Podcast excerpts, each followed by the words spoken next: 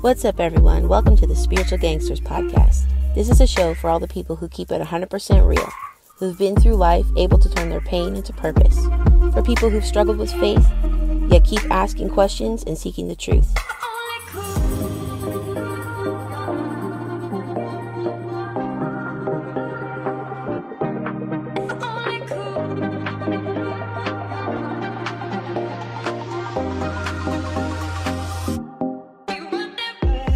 A show for us to share our thoughts, experiences, and stories, and know that we're not alone.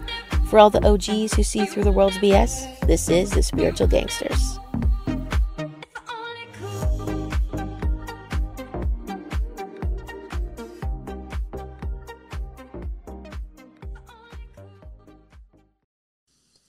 What is up, everybody? Welcome to the Spiritual Gangsters podcast.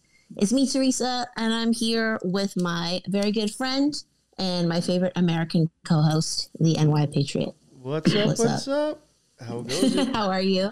very good, very good. Can't complain. It's uh, it's a nice day out. Doing a show with Good. you, and we got one of our other great friends, Raven, on today. So, What I else- know. what else can I I'm ask so for? excited. Yes, exactly. I feel like it's been a while. We haven't recorded something in a bit, so it's nice to be back. And we are actually live on YouTube. Uh, for people who don't know, we do go live on YouTube sometimes when we do episodes and record. So if you're not already subscribed to the YouTube, please check it out.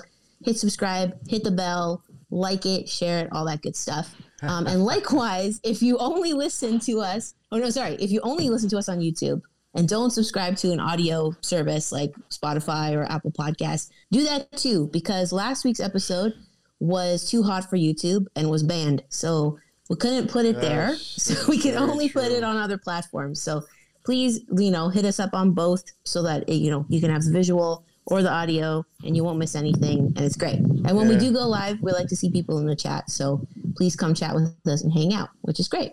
that's a very And good. yeah, like you said, oh sorry, go ahead. That's a very good point that you make, and I'll even say it for my own show because of YouTube. There's just certain things I will not drop, but you will be able to find it on the podcasts. You know, our own separate podcasts, and I think like you, like our our live got taken down with Sean Yep. on it, and we had even thought Yeah. about, oh well, maybe we'll make little snippets and do like shorts or something just to advertise it. And I was like, even still, then his name might be, who knows? Yeah, So- just his name alone might Yeah. flag the algorithm, right? He's just Yes. one of those one of those uh, people who just gets on the wrong side of YouTube, which is a good thing for in our Yeah. book, right? Yeah. Yeah, same with this guy that we have on today, Mr. Raven Keefer of No Apologies podcast. Easily one of the most interesting people I've ever met Oh, in sure. this podcasting space, truthing space. Um, you're so knowledgeable.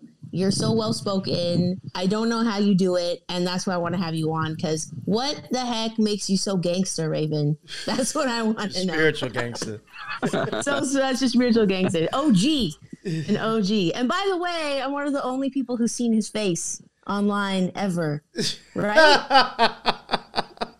Is that true, Raven? Am I still the only one? Yep. Yep. Oh man. You know, I feel special. That's I funny. ta- I after take it- after two take NYP. after two years, I'm still waiting for my co-host to show his. oh shit! oh man, it's all good. You know, showing or not showing, it's all good. But yeah, I had the pleasure of doing uh, no apologies uh, interview with Raven not that long ago, and he did chat with me first beforehand with his actual face, which was lovely. And I was like, yes, of course, this is what you look like. Oh, that's cute. yes, it was awesome. I had a great just- time on your show. Just a just to beat up old guy. No, a super cool old dude, like a real OG. That's funny. That's funny. Now you got me interested. Fuck.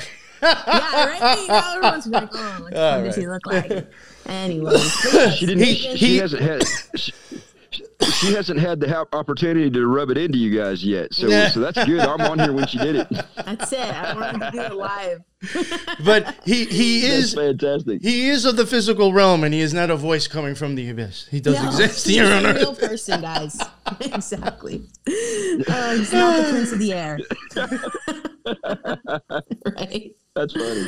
Oh man, yeah. Yeah, I- Thank you for coming on the show. Thank you so much because you know you're a busy dude. Well, you know that's the, the the cool thing is is we just started the show laughing, which is one of the things that I do. You know, um, Mm. people get so caught up in all the other stuff that we're doing that we forget to laugh. You know. True, it's a good point. And you used to be a comedian, right? Oh, Or you still used to are. be, he still is. Come on. Oh yeah. Still is. I still, I, That's like saying you I'm- used to I'm- be I'm funny. back at it again. You're back at it again. I'm back at it again. Okay, for amazing. you, Like good stand up and stuff. it's, uh, well, I, I've had a few invitations and I haven't taken them up on it yet. But uh, they they timed it out when I was when I was down sick for ten days. You can't do that to me. Oh, shit, no, Oh, yeah, exactly. That's not good. But that's great So, to know uh, that you're doing yeah. it again. I've got a couple invitations and and uh, I'm going to do a couple of clubs probably oh, around the first of the year maybe. I, I haven't decided yet, but uh, anyway, yeah. So you know, it, stand up's a whole different kind of thing. I, I guess we can start with that. Um, you know, when I first started doing gratuity speeches, they used to call me Trash Can Raven.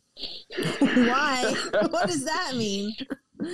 um, anytime the guys, you know, when you do gratuity, gratuity speeches, you have a, a crew that kind of travels together because you're doing conferences and things like that. So similar subjects, they they pull in the same people. You know, it might vary a little bit, but they got to, so used to me because when I first started doing it, I would get so nervous before I went on stage that literally I had to have a trash can with me. Oh, for puking? Yes. Aw. yes, I, I I threw up when I would get there. I would start getting nauseous, and then I would start throwing up about twenty minutes before I was supposed to go on stage. Oh shit. And uh, the minute I hit stage, and I had my cup of coffee with me, and I started talking, I was fine. But right up until the time I got on stage, I would be throwing up. And then the- the minute the I got off stage, Yeah. um, the minute I got off stage, I would start throwing up again a couple of times, and then I'd be fine. And uh, I went through that for, I went through that for about the first three years that I was doing Wow. gratuity speeches. Okay. Oh. And Okay, uh, for people who don't know what a gratuity speech is, can you just explain that quick? well, I have I have 23 books in print. What? Um, that I've, I've written, yeah, I've, I've got, I've got 23 books in print that I've written solo, and then I've got, uh, I got to think now, 16, 16 that I've co-wrote as a ghostwriter. Damn. So, uh, okay. Fucking ghostwriting shit. Back in those days, back in those days in the '90s, we were trying to wake people up. You know, David Icke had come out, and and there, there were a lot of people around. We, we still had uh, we still had uh, Bill Cooper, and th- there were so many people out at the time. But now I was taking it a little bit different approach on it. Um, you know, one of the things that I wrote was corporate crime shows profits. Oh, that's a, a Um, juicy read, I'm sure. That's what it's all about. um, it was really interesting that I got invited to do a gratuity speech on that particular subject. Corporate crime shows profits, and it was all uh, mid-level CEOs and marketing people for companies. Oh wow. Um, yeah, you talk about a, uh, uh, uh, you talk about a, a, a, uh adversarial crowd. Um, but they paid me good money. I couldn't figure it out. You know, they were going to pay me seven thousand dollars. They were going to get me there. I didn't have to worry about any of those expenses. And I thought, well, hell yeah, I'll do it. You know, seven thousand dollars for four hour presentation, sure. Sounds good and to uh, me. come to find out, it was it was put together by a marketing group, and they wanted to hear all the things that that I I was presenting. And then within about six months, you started seeing advertisements like, uh, you know, you all remember the Exxon Valdez? Yes, yeah, yes, briefly. yes, Vaguely. That's I remember that shit on the is one TV that as dumped a all kid. the oil up in Alaska. Yes, Okay, yes. I remember that. I remember that. Yeah, they, they were constantly Um, showing the videos of like the all the animals covered, and I remember as a kid, I was like, "What the fuck?" happened? Well, yeah. But what they also did is they came out and they said, "Oh, look, we are a good company. We are cleaning up the environment." Do y'all remember when they switched their advertising? Um, Yes. That was after that conference that I did. Um, they took all the information that they got from me, and all of a sudden, you started seeing these public relations and all this this stuff that they were doing to try to hide the crimes that they were committing. oh wow. That's interesting. Oh yeah, So they You took know, your and- and research and hijacked it, basically. Yeah, and turned it into propaganda. They, they needed to figure out a way to counter what what was coming out. Um, It's kind of like now. Yeah, now we have pharmaceutical companies doing it instead of oil. Yeah, True. absolutely. Well, and you know, marketing marketing comes straight from from Edward Bernays propaganda anyway. So, um, but to differentiate between marketing and propaganda is to not understand what they are. Very well said. Yes. Oh. Well, that's the only way propaganda works is if you don't s- um, un- know what's propaganda. Exactly. Well, Yeah. guys, I wrote you a poem so I can fill you in on the early part of my life. And I was just joking around when I did this, but but I thought you guys would dig it. You guys ready? yeah, let's It hear was this. the This is awesome. This is awesome. It was it was the best of times. It was the worst of times. We had Evel Knievel and the Flying Wallendas. Oh, but damn, we also had those pantomimes. Ringling Brothers, Barnum and Daly, and we had an outhouse to go do our daily. There were four seasons, most younger people don't know, but hell, there was also 10 to 15 feet of snow. Um, Tricky Dick, Carter, and Begin. Arafat, Thatcher, Carter, oh my God, Ronald Reagan. Korea turned into Vietnam. Banks and agencies' profits replaced Uncle Sam. Labor unions, sometimes crooked, but workers were strong. Busted, beaten, jobs were moved overseas. Just move along. Gardens weren't victories anymore. You had to grow your own because you couldn't afford them at the store. We are the world in Live Aid and Farm Aid too. They killed the family farming and gave agribusiness to you. Um, country, rock, and the disco hustle turned into braless and hairless, replacing the dress and the bustle. I grew up with horses and Model Ts and Fairlanes. First time, though, 50, 50 Chevys lined up two by two, and those exhausts were shooting flames. Japanese, Korean, European on the road, cars. By the 1980s, new improved obsolescence planned was sold. Factory after factory, every one gets canned. 90s and 2000s, we watched them go.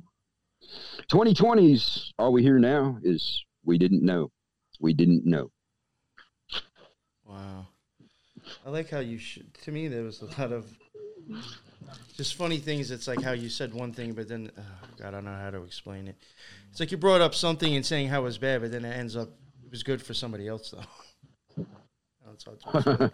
I, I I really I thought that was pretty cool, and then unfortunately Teresa missed all that because she's dropping in and out. Um, it yeah, yeah, yeah, yeah. She'll have to hear it, I guess, after the fact. I don't know what's going on. Looks like she's stuck trying to come back in. Um, before I had, I had actually wanted to ask before you got into that, when you were talking about like ghostwriting and all these books that you wrote, you, when was that? Like, what time? Like, what years or like decade or like what age? You know, for you, were you at doing that stuff? you know, like how Well, long the ago first was books that? that I wrote? Uh, the first books that I had, the first book I had publi- published was in uh, 1989, oh, wow. um, and and then 92, and then I took a few years off because I was like really busy, and and the next ones came out in 96 and 99, and then I dropped a bunch of them between 99 and 2006 that I'd been working on, and then uh, a couple of them came out, I guess, in 2008, 2009. Um, and I haven't written anything since. Excuse me. And when did you, So yeah, so that was a that's a long time ago. I mean, you've been you've been doing this shit like like like she said for a long time. well, you know, I told people, you know, I I started in 88, 89 and uh, I I went solid, solid doing gratuities, trying to do when the internet came out, trying to do stuff online. Um, doing speeches, writing books, um, writing articles for different online sources. You know, I started this stuff back, uh, and then I I quit. Uh, You know, uh, my wife passed away. My my late wife passed away in 2006, but I was already done by 2002. I was pretty much just frustrated. Um, I had spent you know the biggest part of 14 years writing articles talking about corporate crimes, talking about uh, you know the, the Patriot and Homeland Security Acts and and false flags and all the other kinds of things that, that were just obvious. I mean, obvious. It's not like you have to look very deeply. Yeah. And uh, I, I got so frustrated by 2002 that uh, I was still doing a few a few appearances doing stand up comedy, but I just uh, I was done. Nobody was listening. You know, in spite of all the things that were going on, the economy was still pretty good, and people just they were content to just make their money, eat their pizza, go to McDonald's, watch their television, and you know they didn't care that the Homeland and Security, uh, Homeland and Patriot Act, the Homeland Security and Patriot Act, were written a year before 9-11. Mm-hmm. Nobody cared. No, I remember that. I remember Um, even when that came out. nobody- people started talking about that. Uh, you know, well, I'd say the conspiracy theorists were like, "Wow," but then, like, you know, ninety percent of the population was like, "Oh, that's not a coincidence." You know, they they I don't know. Yeah. Just- Well, it's it's like the it's like uh, you know what really got me started was what they call these sustainable development plans. And uh, guys, this might be too hot for for YouTube, but uh, what got me started was the sustainable development plans because what I saw was that uh, um, states, the United States for one, but but the individual states and some counties and some cities were signing agreements to sustainable development plans with the United Nations without any um, vote without any public knowledge. Um, you know, these sustainable development plans are what ended up uh, with the, uh, and a lot of people don't know this, you know, um, Mount Rushmore is not owned by the United States. No. Yellowstone is not owned by the United States. Yosemite is not owned by the United States, the people anymore. Um, the old city of Philly is not owned by the United States. Out the Alamo, the Grand Canyon, uh, the Rio Bravo uh, National Park. Um, they were all signed over to the United Nations under Reagan or Reagan under Bush and Clinton. That's the reason why they are now UNESCO heritage sites. So, like, who? You know, it's interesting that you even mentioned uh, Yellowstone, Grand Canyon. Uh, who, who owns these things then? I mean, The it- United it- Nations. United. Yeah. All, oh, so everything that you mentioned is. It's really weird because I I, I think, uh, my opinion, I do believe it. Not to get into like some crazy stuff because I still want to stick on the topic with you, but like I do believe that like certain uh, you know parks and stuff like that. You know, like uh, fe- you know, we have these federal parks, and like who, who knows? Like you just said, I think one of them. I mean, the United Nations owns them now. But like, I, I, I think there's something up with them where like they're closed off. You can't, you, you know, there's something special Oh, yeah. about them. I don't think they want people really there doing much. It's just something very weird, almost like like David Paulides is. uh What is that thing? Uh, uh, missing four one Missing, one. missing 411. Yeah, like I, I honestly think there's something up to that. Besides, I think his he ends up unfortunately going off into Bigfoot, but I do Oh, think yeah. there is something up with that. You know, and Bigfoots Yeah, could just be skinwalkers if for you all I know. Well, you know what really got me started. There were two things that got me started. The first one was uh, Dr. Leonard Horowitz on vaccinations, and the second one that got me started was uh, the UNESCO sites. Why all of a sudden does this say UNESCO and not property of, of the the American public? Um, those are the two things that fired me off and actually pissed me off. Um, and that's how I got started. Those two subjects. Mm. Uh, you know, I have a question. I have a question. as far as as Sorry about that. I just I have a question in the live chat. I just wanted to ask you if you, if you happen to know. It's a good question. So does the Endangered Species Act still apply to uh, UNESCO sites or no?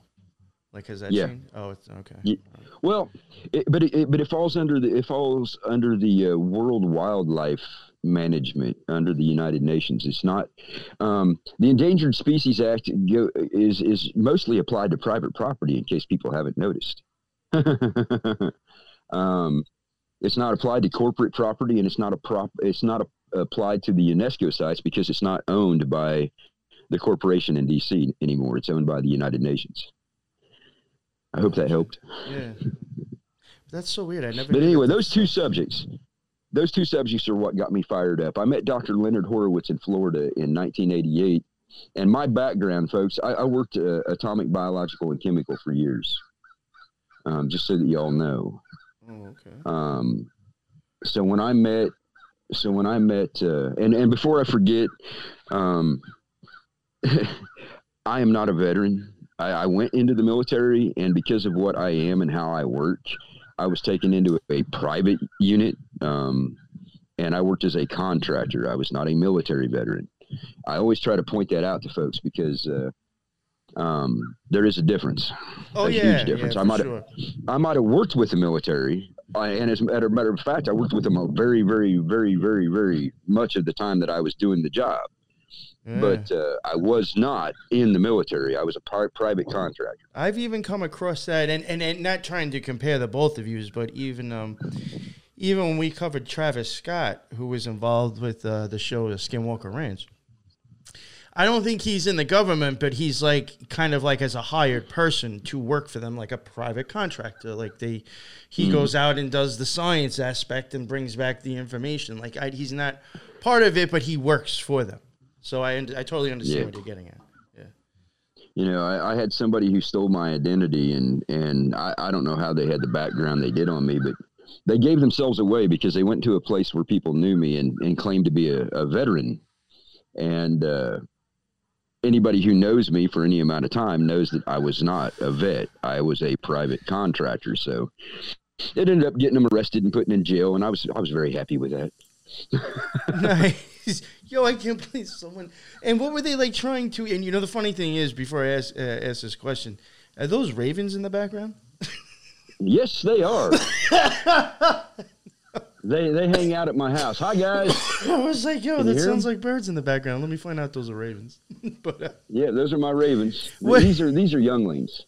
oh, These Well- are younglings. I, I got a I got a whole crop of uh, springborn ravens now, and it's it's nice.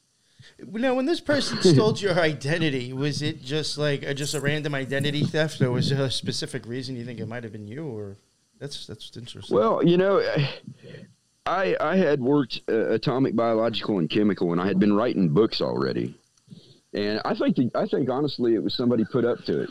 Um, to to discredit me, you know. Let me go. Let me make a very very good example to you guys. You know, I, I came back. Uh, y'all drugged me out of retirement.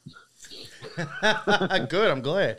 um, you guys drugged me out of retirement, but now, um, as soon as I started doing podcasts and interviews in 2020, if you searched my name, Raven Keefer, online, you wouldn't find anything except for a few of the interviews that I had done in the last few years, right? Yeah. If you type my name in a search engine today, Raven Keefer, you're going to find about the first thing that pops up on the Google search is about three pages of people who are arrested for violent crimes that have my name. Yo, and you know what's so funny? I, and I'm going. I, I can even co-sign that. Is that I wasn't exactly sure how you spelt your last name, so I was like, "Fuck it, I'll just type in Google real quick his name and see if his podcast came up." And I tried K E I F E R, and obviously that didn't show anything because it was wrong. But then when I typed in the right one, uh, I eventually found it. But tons of other things and stuff like that did pop up as the first things, and then I was like, I think that might be him. And I was like, why don't I just go check his Well, fucking no, Instagram account? I mean, th- you know, we used to call it ghosting somebody when you'd wait for Yeah. them and then light the whole place up. but if you put in no apologies, then you will be found. But your name, Absolutely. you're totally right. You really don't But, it, show but up. if you type if you type my name in after I started doing these interviews and started doing my own podcast, all of a sudden there's like uh, a, a serial killer in Michigan, and there's a, a, a rapist and a and a wife beater in in Michigan, and and, and none of this stuff Florida, was man. online until I came back out, What the and, heck? What and really until about a year ago. Oh. But but it was really funny because you couldn't find me anywhere except for very specific. If you type my name in and, and say Forbidden Knowledge News or type my name in with with the different people I'd done interviews with, or for my books, you would find me. But the minute I started doing this on a regular basis, eh, specifically after I started doing the podcast, all of a sudden, if you type my name into any search engine, the first two or three pages you get are, are criminals that are like really people. Huh? Um, the funny thing is, is I, I tried to look a few of them up on court dockets, and the court dockets don't exist. So what does that tell you? Oh wow. It's weird. Yeah. Well, you think about it. If, if you're if you're trying to Oh. ma- a mass murderer, a wife, a wife and family killer, um, somebody for domestic abuse. Uh, I think one of them was pedophilia. Um, I, you know, I don't pay attention to stuff like that. But if the first ten entries you get are people who are in prison, most people won't. most people won't look at the second or third page. No, you're right. You're right. nah. Right. Yeah, there's So even a lot have of times when I'm researching stuff, me. I don't even go to the second page. yeah, you know what, Like I said, Eric? You know, they, they have ghosted me. It what Eric did say, which is uh, actually very, very good suggestion. I have even made it for my own stuff, and that's how I've been able to pull up shit, even for the jesters. Make a Pacer account, and then you might still find, you know, the court cases, but not Googling it, you won't. And Pacer Oh, account's yeah. free. Well, I, I actually, and, and I actually went to the court dockets in the state and couldn't find the court dockets. Really? Okay. Because yeah, I was going to suggest that too. I have even uh, through Pacer, you can go into the actual state court Yeah. documents and look up stuff as But well. I actually went into I actually went into four states looking for court records and the court dockets, and they don't exist. So who put those articles up there? Yeah, that would be the question to ask, right? Yeah, it's a good question. Now, since this is about spiritual gangsters, I guess we ought to go back some. I, I I'm sorry you missed my poem, sweetie. I know. I'm very sad that I missed it. I'm so sorry. But I, have no, anyway, uh, I have no idea what happened there. I I apologize. spent I spent years doing a lot of stuff, and now I, I worked atomic, biological, and chemical, which meant I responded to atomic leaks or weapons. I responded to biological agents and chemical agents. All right. okay. Um, I spent 18 years going anywhere in the world within 24 hours. So if people want to know why I know what I do about the thing that just went around in the last couple of years, hmm it's it's because I spent a lot of time in universities and special courses to keep up with it. Okay. Um, I you know I haven't lost track. I, I know where to look for stuff. I know what I'm looking for as far as uh, proteins and enzymes and things like that. Um, I test off the curve for IQ. You know the IQ test is a bell curve. I was gonna say you're probably very um, intelligent. the The IQ test is a bell curve, and I can take the PhD IQ test any day, and I will test so far off the curve that it doesn't give me a number. What the heck? Um, I, I, I've been that way since I was in my twenties. That's unreal. um, but uh, it, it's just uh, you know i was dyslexic as a kid. I made straight d's and f's and barely passed from one grade to another when i was in Oh, elementary school. And then i came across the teacher who realized i was dyslexic. I reversed letters. Hmm they taught me to speed read. Now i'm telling you right now y'all if, if anybody listening to us is having trouble reading and remembering things especially your kids teach them to speed read. You can get it for your own computer at home for free. I went from making D's and F's and barely making it from grade to grade. The only thing that saved me was, you know, we used to do the achievement tests every year, Yeah, the standardized would- test. and I, I would test four and five years ahead. Mm. But I would finish the test in like half the time of everybody else, and it drove the teachers crazy. Um, they, they kept saying that I was. They kept saying that I was sloughing off on my homework, and I, I just wasn't applying myself. But then when we do the achievement tests, I would test four and five years ahead. So I how do they explain score. that? Exactly. I Mm. got a perfect score on my SAT. A uh, perfect. as if that makes any damn difference. But Oh shit. some Yes. stuff like that makes me think like uh, yes. this stuff wasn't stimulating enough to keep your attention. That's the problem sometimes. Yeah. I think with children. Well, no, too. I was I was dyslexic. Um, if you let me go fast, um, I had a teacher who came in from from California of all places, and uh, his family was from where I was at, and he started teaching. And uh, he had been in the military, and he realized that I was dyslexic. He taught me to speed read. I went from D's and F's to straight A's. Really? So as long as you Straight go fast, it was easier Um, for you. Yes, and I have an eidetic memory now. Holy shit. being able to speed read literally i remember about well i remember eh, as i've aged it's dropped a little bit but it used to be 100% i can sit and draw you a, a, a 350 block and all the parts to it for a motor That's unre- unbelievable. um still i can see it in my head right now Wow. um but now, now that I'm older, it's dropped down to about 96, 97%, which is still better than, you know, the vast majority of the population. So if y'all want to know why I can remember so much and I can access it so quickly, it's because I have an eidetic memory. Mhm. Um, uh, once I've read it, it's there. Now, my brain works like a computer in a weird way. I, I have files. It's kind of like I call it the Rolodex. Eh, So if I come across something new, it automatically links up to something old. Mhm. I, I don't know how to explain that to you. So, like you guys, with some of the stuff that you've been doing lately, all of a sudden I've, I've pulled out stuff from like 20 and 30 years ago. And I was talking to New York. Um, it's because it's already in my head, and what you said brought made the connection for me. Yes. That's funny because Um, you know that, But you know, that's- I that's kind of what I I was grew- getting at. I Sorry, grew up Rick. on a farm. Oh, you. You grew up on a farm. Ahead, New York. yes. That's funny how you mentioned that, like, uh, because, like, I guess something that maybe we mentioned that might have reminded you of something. Did you remember? And you said, "Oh, my brain works kind of like a computer." I really do think the brain is basically our it's the hard drive to our body, anyway. But like what I was saying in what is Yeah. magic, my what is magic series, you uh, somebody can find my show, see me, never watch it again. Twenty years from now, God, if I'm still doing something, somehow my name comes back up. Oh, I remember that guy. But you never knew I existed until you saw Yep. my face and heard my show. You know what I'm saying? Like it, that really is. I Mhm. don't know. You know what I'm getting at? It's funny how you mentioned that. Like I, that, that really just Oh, yeah. solidifies. It solidifies what I was trying to get at in that show as well. Well, now you, you all think about this. I read between three and five hundred pages an hour average. Okay, What? so and I've been yeah, I, I read between three and five hundred pages average. Let me give you an example. Um, Stephen King's Pet Sematary was was one short evening's read for me. I remember you saying that stuff on YouTube, talking about how many books you read in a certain amount of time. I was like, yo, that's insane.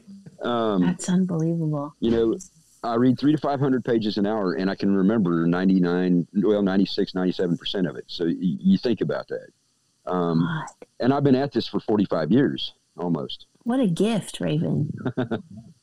Honestly. Yeah, it's, it's, an, it's an amazing. Um, I used to spend a lot of time in the university libraries and, and going through the old books. And then I, I got into the esoteric libraries. And, you know, when I tell people that I've read 40,000 books, that's not bragging, that's a fact. Um, and that was a long time ago. Hell, that was 20 years ago. I have no idea how many books I've read since. hmm Have you ever Maybe you're thought hitting, that the hitting a dyslexia? hundred thousand. Have you ever wondered? That's, That's not including. have you ever wondered if the dyslexia? Well, you know what I wonder? I wonder how much I can store. You got like a three Yeah. terabyte hard drive right there, dude. Is it terabytes or what? Yeah, right. But Raven, I was I was wondering, you know, it, it I do find it interesting that like I think if you got into occultism, mysticism, hermeticism, whatever, I mean maybe dyslexia could help in certain areas. I honestly, to tell you the truth, or like looking at Well, yeah, seeing, seeing the symbology backwards. Yes, exactly. You Because know, when you even um, said that, I was like, maybe this guy was already meant to like kind of be. You know what I'm saying? Like that Oh, just yeah. goes along with who you are. You know, your Well, or, you know, your we go understanding. a little bit. It- to be fair to people, we got to go backwards a little bit because I have not always been who who I am today. You know, I I started out on a farm. You know, I was just a farm kid. Um, and I was dyslexic. I made straight D's and F's in class, sometimes C's. Um, so I mean, I, I went through all that with the dyslexia and and people, you know, saying I was just not trying and and what have you. I went through that that as a young kid. Um, but you know, I got into my twenties and I was dealing with biological and chemical crimes around the world, and and I, I'm going to call them what they were. They were biological and chemical crimes. These were corporations and countries using biological and chemical weapons as an experiment on people, and then we'd have to go clean it up. Wow. What kind? oh. You know, um, Can you get well, into you know, any detail with was, that stuff? anthrax okay. was one of them. Okay. Damn. Um, in South America, there's a country that had a mine explosion. If people want to look it up, they can find it from the 1990s. There was a mine explosion in this in this valley, and the whole valley got blown up. Um, there was no choice in it. The anthrax was there, and uh, if you didn't burn it down and burn it down again and burn it down again, the anthrax would have jumped. And just over the mountains, there was a population of like one and a half million people. These are the decisions that we had to make back then, dude. You know, you you wipe out a whole village of people, you know, 8500 people, every animal, man, woman and child, or you watch one and a half million people die. This is what we were put up to back then. Um, Damn. so you call in the airstrike, you know? um, Have you ever thought that that stuff has, uh, and you know, I don't always think it's a bad thing. uh, You know, there's a balance to everything. Have you ever thought or wondered if that has like desensitized you? Like, oh, I'm sure it has, but you know, I spent I spent the the latter part of my 20s with you know what a 38 special is. You're right in the night right neighborhood for that, New York. yeah. I spent I spent probably four years with a 38 special, um, playing everybody's favorite Russian game. um, I used to get time. You've, you've played off. that? I used to get time. I used to get time off, and uh, when I had downtime, you know, I'd drink. Oh man, and uh, you know, a fifth of tequila was not enough. I, I drank it by the gallon, and uh, I would put the shell in, and I'd spin the cylinder, and uh, you know, that that was my entertainment for the night. Mm. Tequila and a 38 special, and I did it for probably two or three years. Yo, that's like some Um, fucking Christopher Walken shit from uh, Deer Hunter. Damn, dude. Well, well, and here's the thing. It finally it finally clicked. One night I wasn't quite as drunk as usual, and I pulled the trigger, and it went that hard hit, and I thought, "What the Sam hell?" I opened it up, and it hit. It actually hit the. Sh- it was right where it should have been, but it didn't go off. Holy fuck. So uh, I quit drinking. I got my I got my shit. To, you know, I, I'd already been doing. I, w- I was still doing esoteric and occult research, even in the midst of this. You talk about a dark night of the soul. Um, but when I had downtime, I'd drink, and and me and my my buddy, uh, Mister Shorty, Mr. Shorty. would sit and and spin cylinders. Um, but it hit. I carried that shell. I carried that shell with me uh, with a, a weird leather string around my neck for several years to remind to remind me. Damn. And uh, a buddy of mine had a a buddy of mine had a 38 that he was wanting to sell, and I thought, man, that's a, that's a nice that's a nice firearm. And uh, we didn't have any shells with us. I said, well, hell, let's try this one. And I took it out from around my neck. I took the leather strap off of it, stuck it in there, and put it in, chambered it, and I pulled the trigger. Guess what? It went off. Shit, I had so, uh, myself in the coffin. Yo, that's really. I mean, we, we, that's. we, we like to had a heart attack. I mean, it just. I'll be totally honest with you. Even coming out and even saying that is pretty fucking mind blowing. It's pretty heady. But here's the thing. All wow, those years, I, all those years, I had pulled that trigger and it never hit on the cylinder. And then it does and doesn't go off. And then about five years later, I take it out from around my neck, stick it in the 38, chamber it, and fire, and it goes off. Um, you talk about waking somebody up. No, I. I mean, I would have to think if I was in that position and that happened, I would assume that's going to affect me somehow. Like I think I would have some sort of spiritual experience at that moment. You know. Well, and you know, interestingly enough, that's when my first books were written. Um, that's when my gratuity speeches took off. Um, you know, it was just like, hey, I'm here. I don't know how, and uh, I got to do something. I got to try. So Yeah, I, I did. I, I I took off. I started writing books. I started doing gratuity speeches. Um, eventually, I started doing stand up comedy, which was my relief from all the stress and all the dark stuff. And how long have you been doing? That was something I wanted to ask you earlier. You might have mentioned it. Maybe I just forgot before we started getting into it. But like I, because I, know like besides podcasting, you have been just doing comedy for a while. Like how long have you been doing that as well? When did you start that around? Uh, let's see. I was doing gratuity speeches and I was doing the uh, corporate crime show profits. So probably my first time on stage was like maybe 1994. Oh, all right. So that's Yeah. fuck. That's a while, dude. yeah, my first time on stage was probably 1994, and the way that happened was is a bunch of us were doing a gratuity speech in Atlanta, and we went to the comedy club, and they were having an open mic segment, and the guys that were with me said, "Man, you're funny, man. Get up there." Now, what you have to understand is I had already figured out how to, how to keep from getting sick doing my presentations, my gratuities, and uh, I think 94, 96, somewhere in there. But anyway, so I went up and, and I did just a quick segment, and, and the whole segment was about throwing up. my first time my first time doing stand-up comedy I, I said hey y'all have you ever seen somebody who makes speeches for a living that spends the whole time throwing up i was making fun of myself Yeah, no, I was even thinking that. I was like, it's funny how you, yeah, you can take your own truth and situation of something that was like, you know, like that, and then just spin a. That's amazing how then you could just spin a, a funny story about it and people will crack up. Well, it oh depends, yeah well well, it and then, depends you know, on how you I tell the on tale. the women the women the women when they're pregnant they throw up and uh, i made it through the first round of the stand of the uh, walk-on uh, open mic and uh, i got voted in for the second round which i thought was fantastic right how did this happen? so i spent i spent yeah i'm like whoa so i got back up and my second time on stage doing stand-up comedy i just talked about farting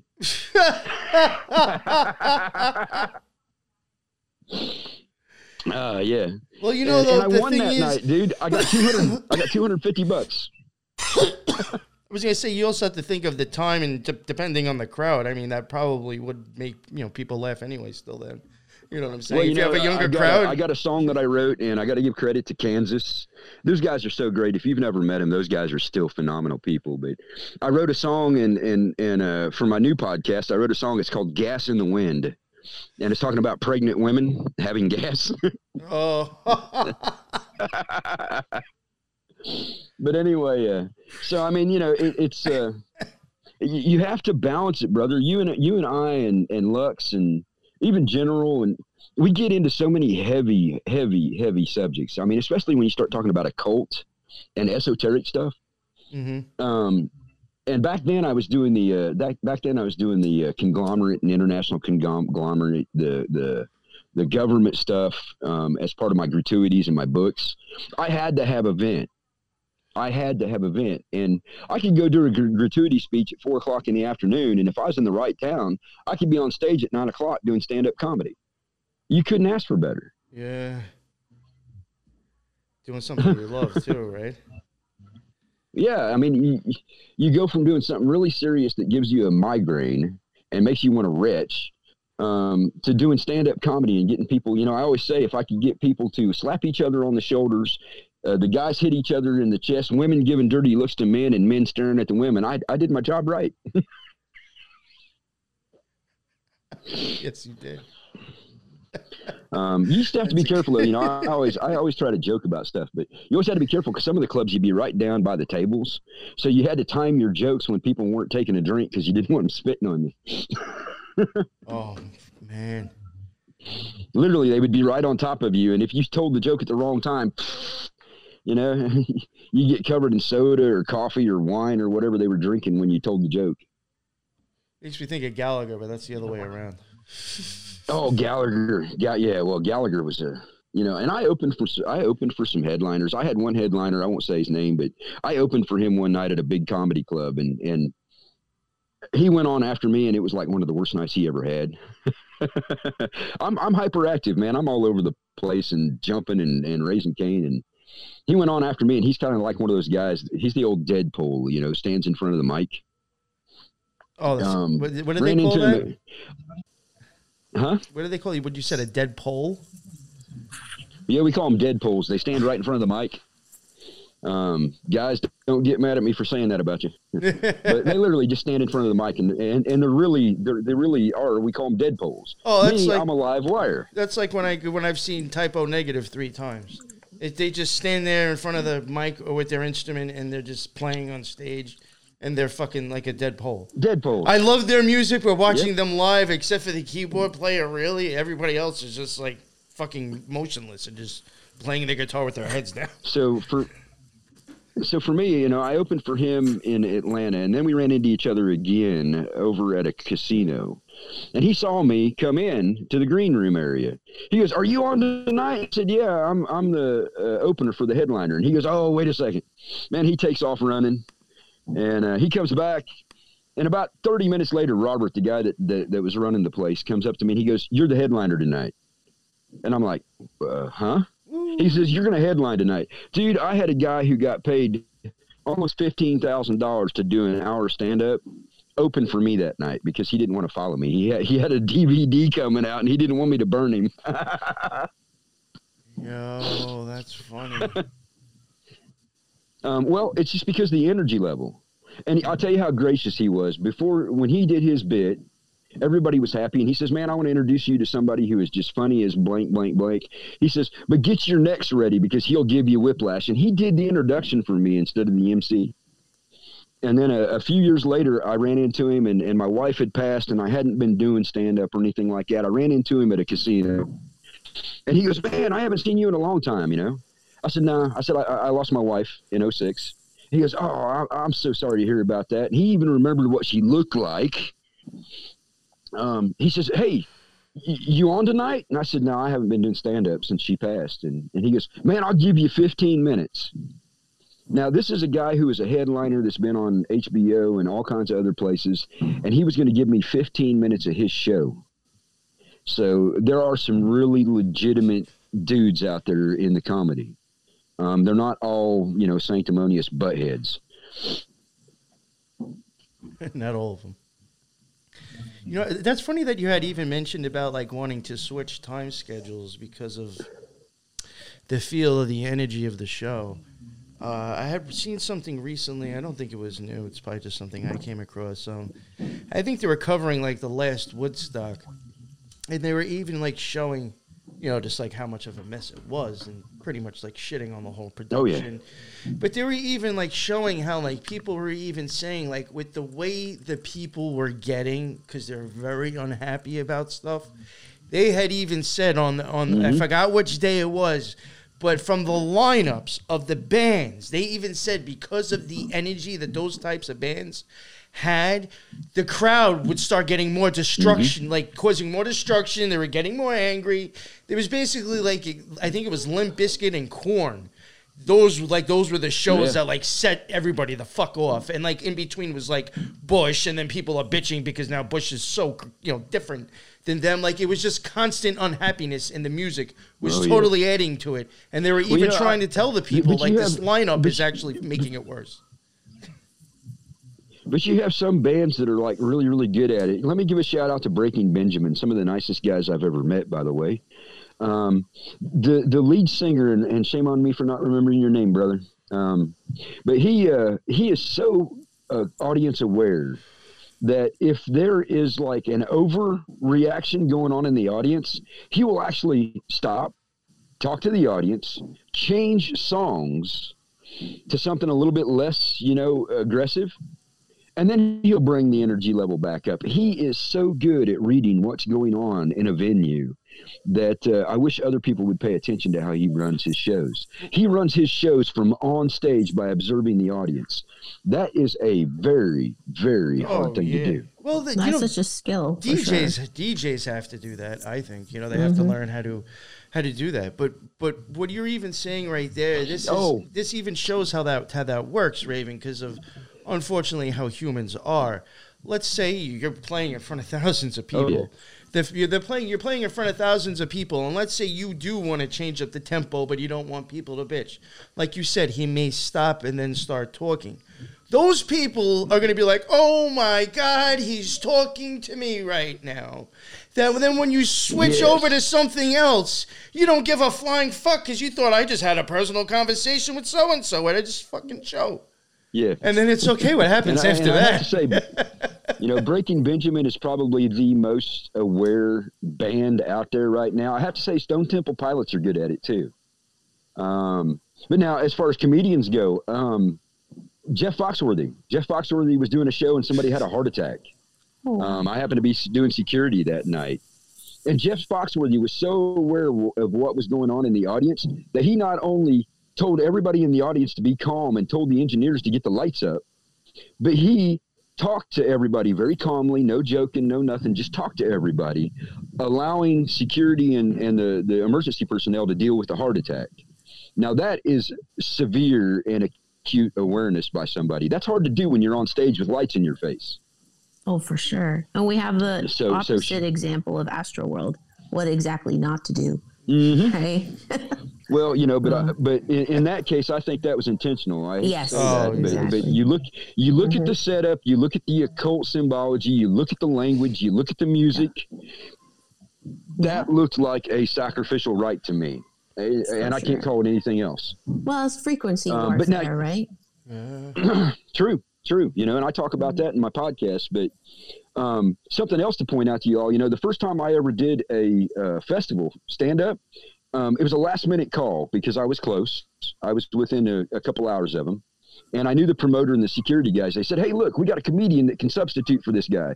Now they paid a guy thirty grand to be there all night, and he didn't show up, and wasn't going to show up because it was country and western music. what a jerk! Anyway, so I drove over there, blue jeans, t-shirt, and uh, I had no idea. I had my blazer with me, but when I found out what it was out all about, I just wore my t-shirt with a, a light jacket over it. You know. Mhm.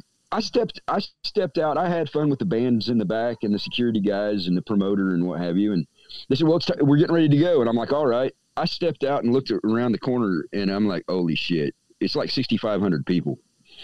I have never in my life tried to figure out how to get 6,500 people to laugh. Um, I, I almost threw up again. No, trash can Raven almost came back. so I stepped out onto the stage and I said, I, I stepped out on the stage and the light comes up and you know, they got me on the spotlight. And that poor guy, anybody who spotlights me when I am wireless must look like Lou Ferrigno from the old Hulk movie. you know, them giant arms. Because if you're following me with a spotlight, you better have some arms on you. Um, and, a, ba- and a back brace. It's a workout. But You know, it's like so, uh, I Popeye. It's a guy there that and looks, said- looks like Popeye, big forearms, yeah, and you know. it. Oh yeah, oh yeah. I mean, because I, I don't sit still, um, Oh, and you know you don't rehearse it, so so they got to follow you best they can, and the camera guys too. Because I was on a jumbotron. You want to talk about looking horrible? You ever see yourself on a jumbotron? And there were two of them, so I got double ugly. That's nightmares for anyone, honestly. Oh my god. But anyway, so I, I, walked out and I said, "Man, they didn't tell me that that there were going to be six thousand of you people." And they started, you know, yay! I said, "You having a good time? Yay!" I said, "Anybody know a good joke? Because I don't know if I can make you all laugh." And then I had them because they started laughing at me. nice.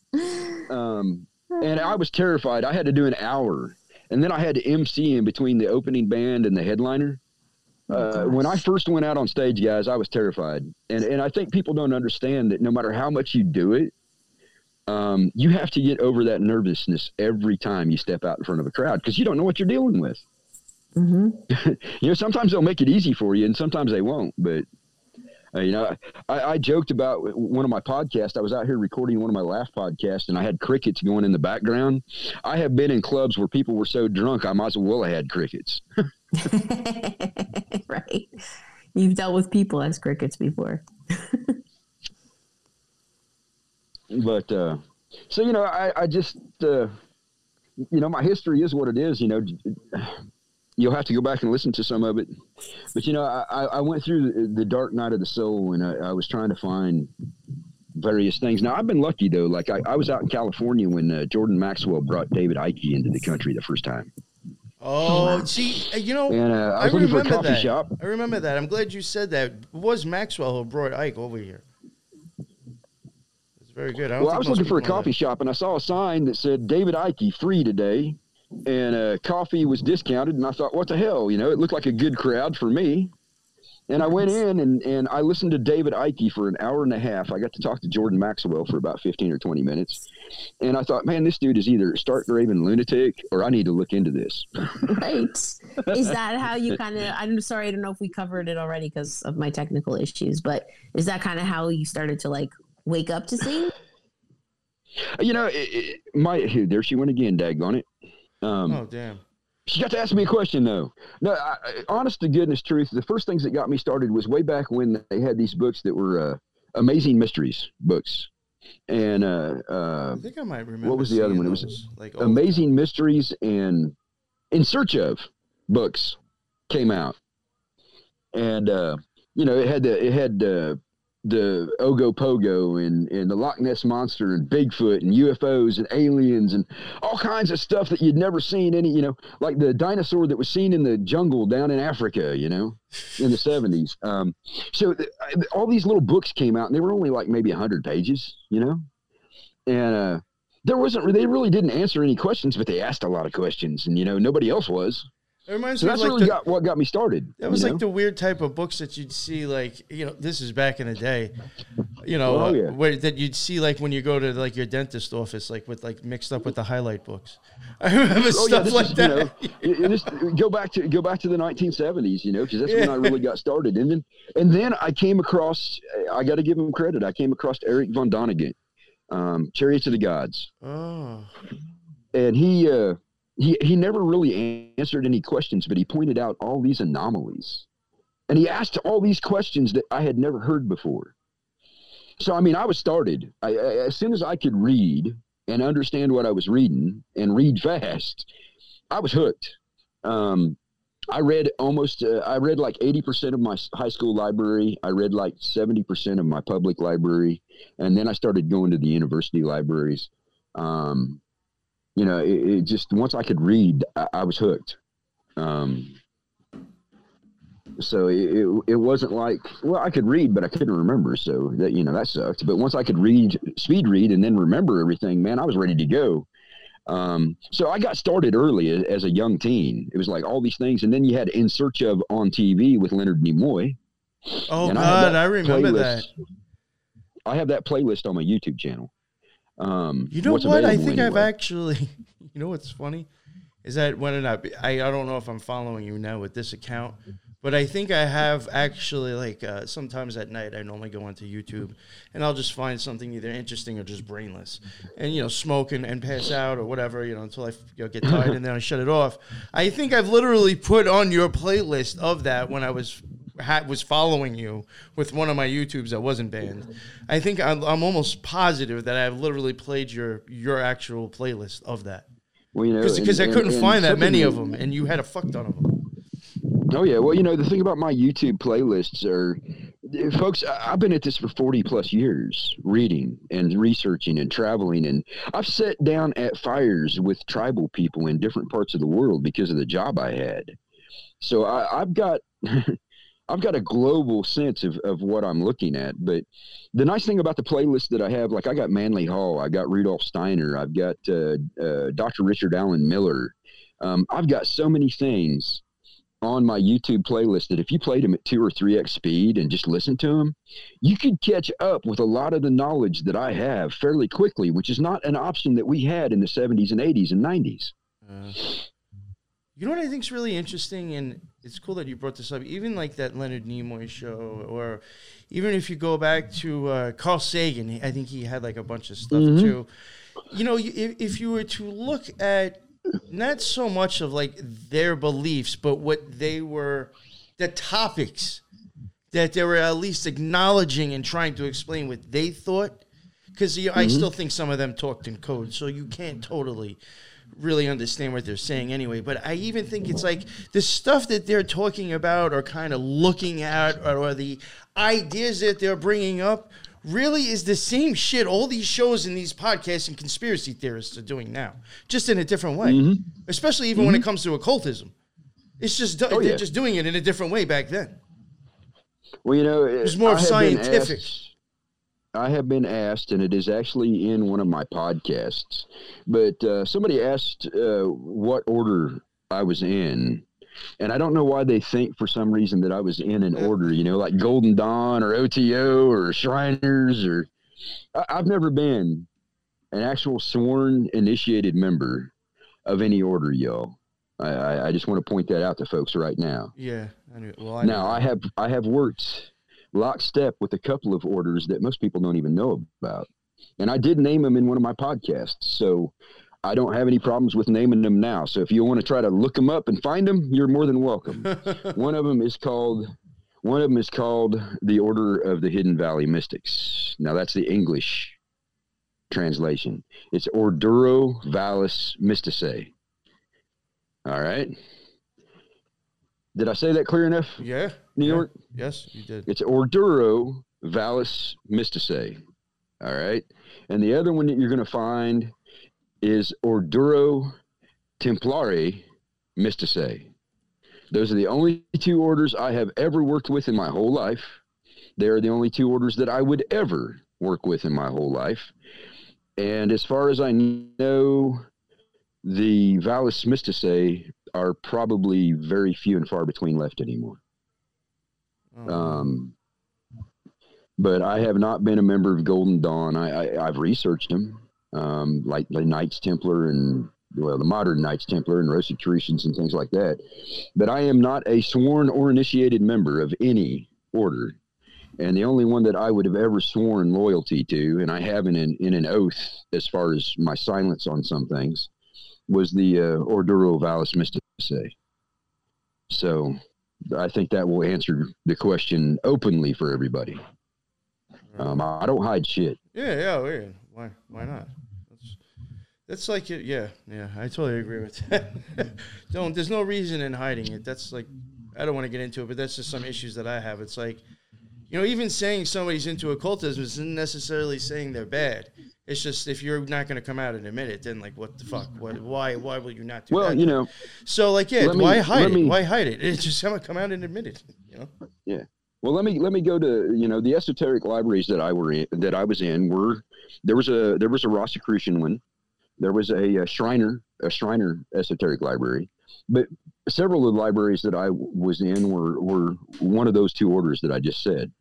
Um, why? Because I was doing research for them, and in exchange for that, I was allowed 24 hour a day access for seven days in each library. Now, you think about somebody who can read three to 500 pages an hour. Ich kann sprechen ein bisschen Deutsch. Je parle français. Um, Tiabli Italiano. Um, I know Latin, German, French, and English and Spanish. So you think about the the scribes, the Jesuits who scribed and rewrote books, and then put them into print.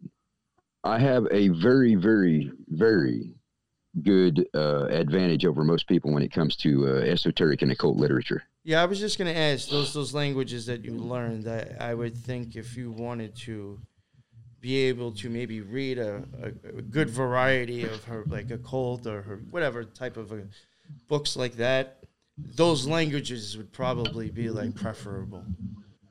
You know. Well, you know, I, I compared uh, I compared a uh, a transcribed Spanish uh, tome to a German tome, and and I got a very different meaning from from the two of them in in a lot of places. So being able to being able to do multiple languages is, is an advantage oh yeah. if you're doing that kind of research. Um. So so you know, there's there's another thing. Once I learned how to read, um, speed read, then it was so easy for me to pick up foreign languages. Um, That's wild. so you know, there's there's that too. Um, you know, I learned German by reading the English German German English dictionary. Well, I mean, I can see that though. I mean, I did. Damn, that's funny though to do it that way. I read through the dictionary four times, and I could I could speak functionally. And then after about the sixth or seventh time of reading through it and being in and out of Germany several times and working with German units um, dealing with biological issues, um, my German got pretty good. Yeah, see, I would think like uh, German. Now, what what was the other languages you said you spoke besides Italian? I- the first language that I Italian, learned was Latin, okay, yeah. See, that and would then be great. Spanish, That'd be great. and then know. Spanish, and then French, and then German, and then Portuguese. Yeah, the Latin, the French, and the Port- uh, and the German probably help a lot with uh, trying to get into or understand other people's takes on uh, occult science. Oh yeah. Well, you know, and the other thing too, people need to understand is I, I coined a term. I love the English language because you can create your own terms. I am an occultologist. I am in the field of occultology. I study hidden things. well, I mean, that's yeah. I mean, I, that's that's a really good point. Uh, occult doesn't always mean it's bad. It's just something that's not seen. So, Well, and the other thing too is, is is I say it all the time in my podcast, and I'll say it right here, right now. I am a mystic, Gnostic, and a lot of people have, have said, "Oh, oh, you're an ag- agnostic." No, you need to understand the difference. First of all, I am a mystic. That's what I am. That's what I will always be. The second part of that is Gnostic. There is no A in front of it. So it does not mean that I do not believe in a creator. It does not believe that I do not believe in a higher consciousness than all of us. It's just that I am a Gnostic. I realize the illusion that we live in. All right. it's funny that those are the only, uh, and that you know, I hate to even like even toss a label on myself of, you know, what I am, but uh, like I think all four of us at one point were saying mystics, and like that, I that I Yeah. can easily say, and I sometimes, you know, will also say I, I could see being a little bit of a gnostic because I. Well, I guess know, what- what- predisposed what to that with the OTO you know? anyway. So What is a mystic? A mystic is someone who studies symbology, esoteric, and occult. That is what a mystic is Mhm. by definition. studies, So yeah, I, I'm a mystic. yeah. I have to do that just to, for my podcast. I guess I technically would have to be a mystic just to do some of the shows that we do. You know exactly. just point out stuff. Yeah, that's funny. But you know, I, I, I took I took a lot of time off. You know, um, my wife passed in 2006, and uh, I, I was just done, dude. I, I, I- I was mentally and emotionally and physically toast. so uh, I had been at it.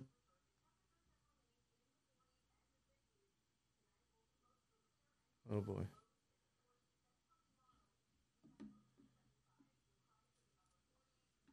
Oh, looks like we lost you too. Been at. Oh, there we go. You still there? Yeah, yeah, we lost you for a second. Sorry about that.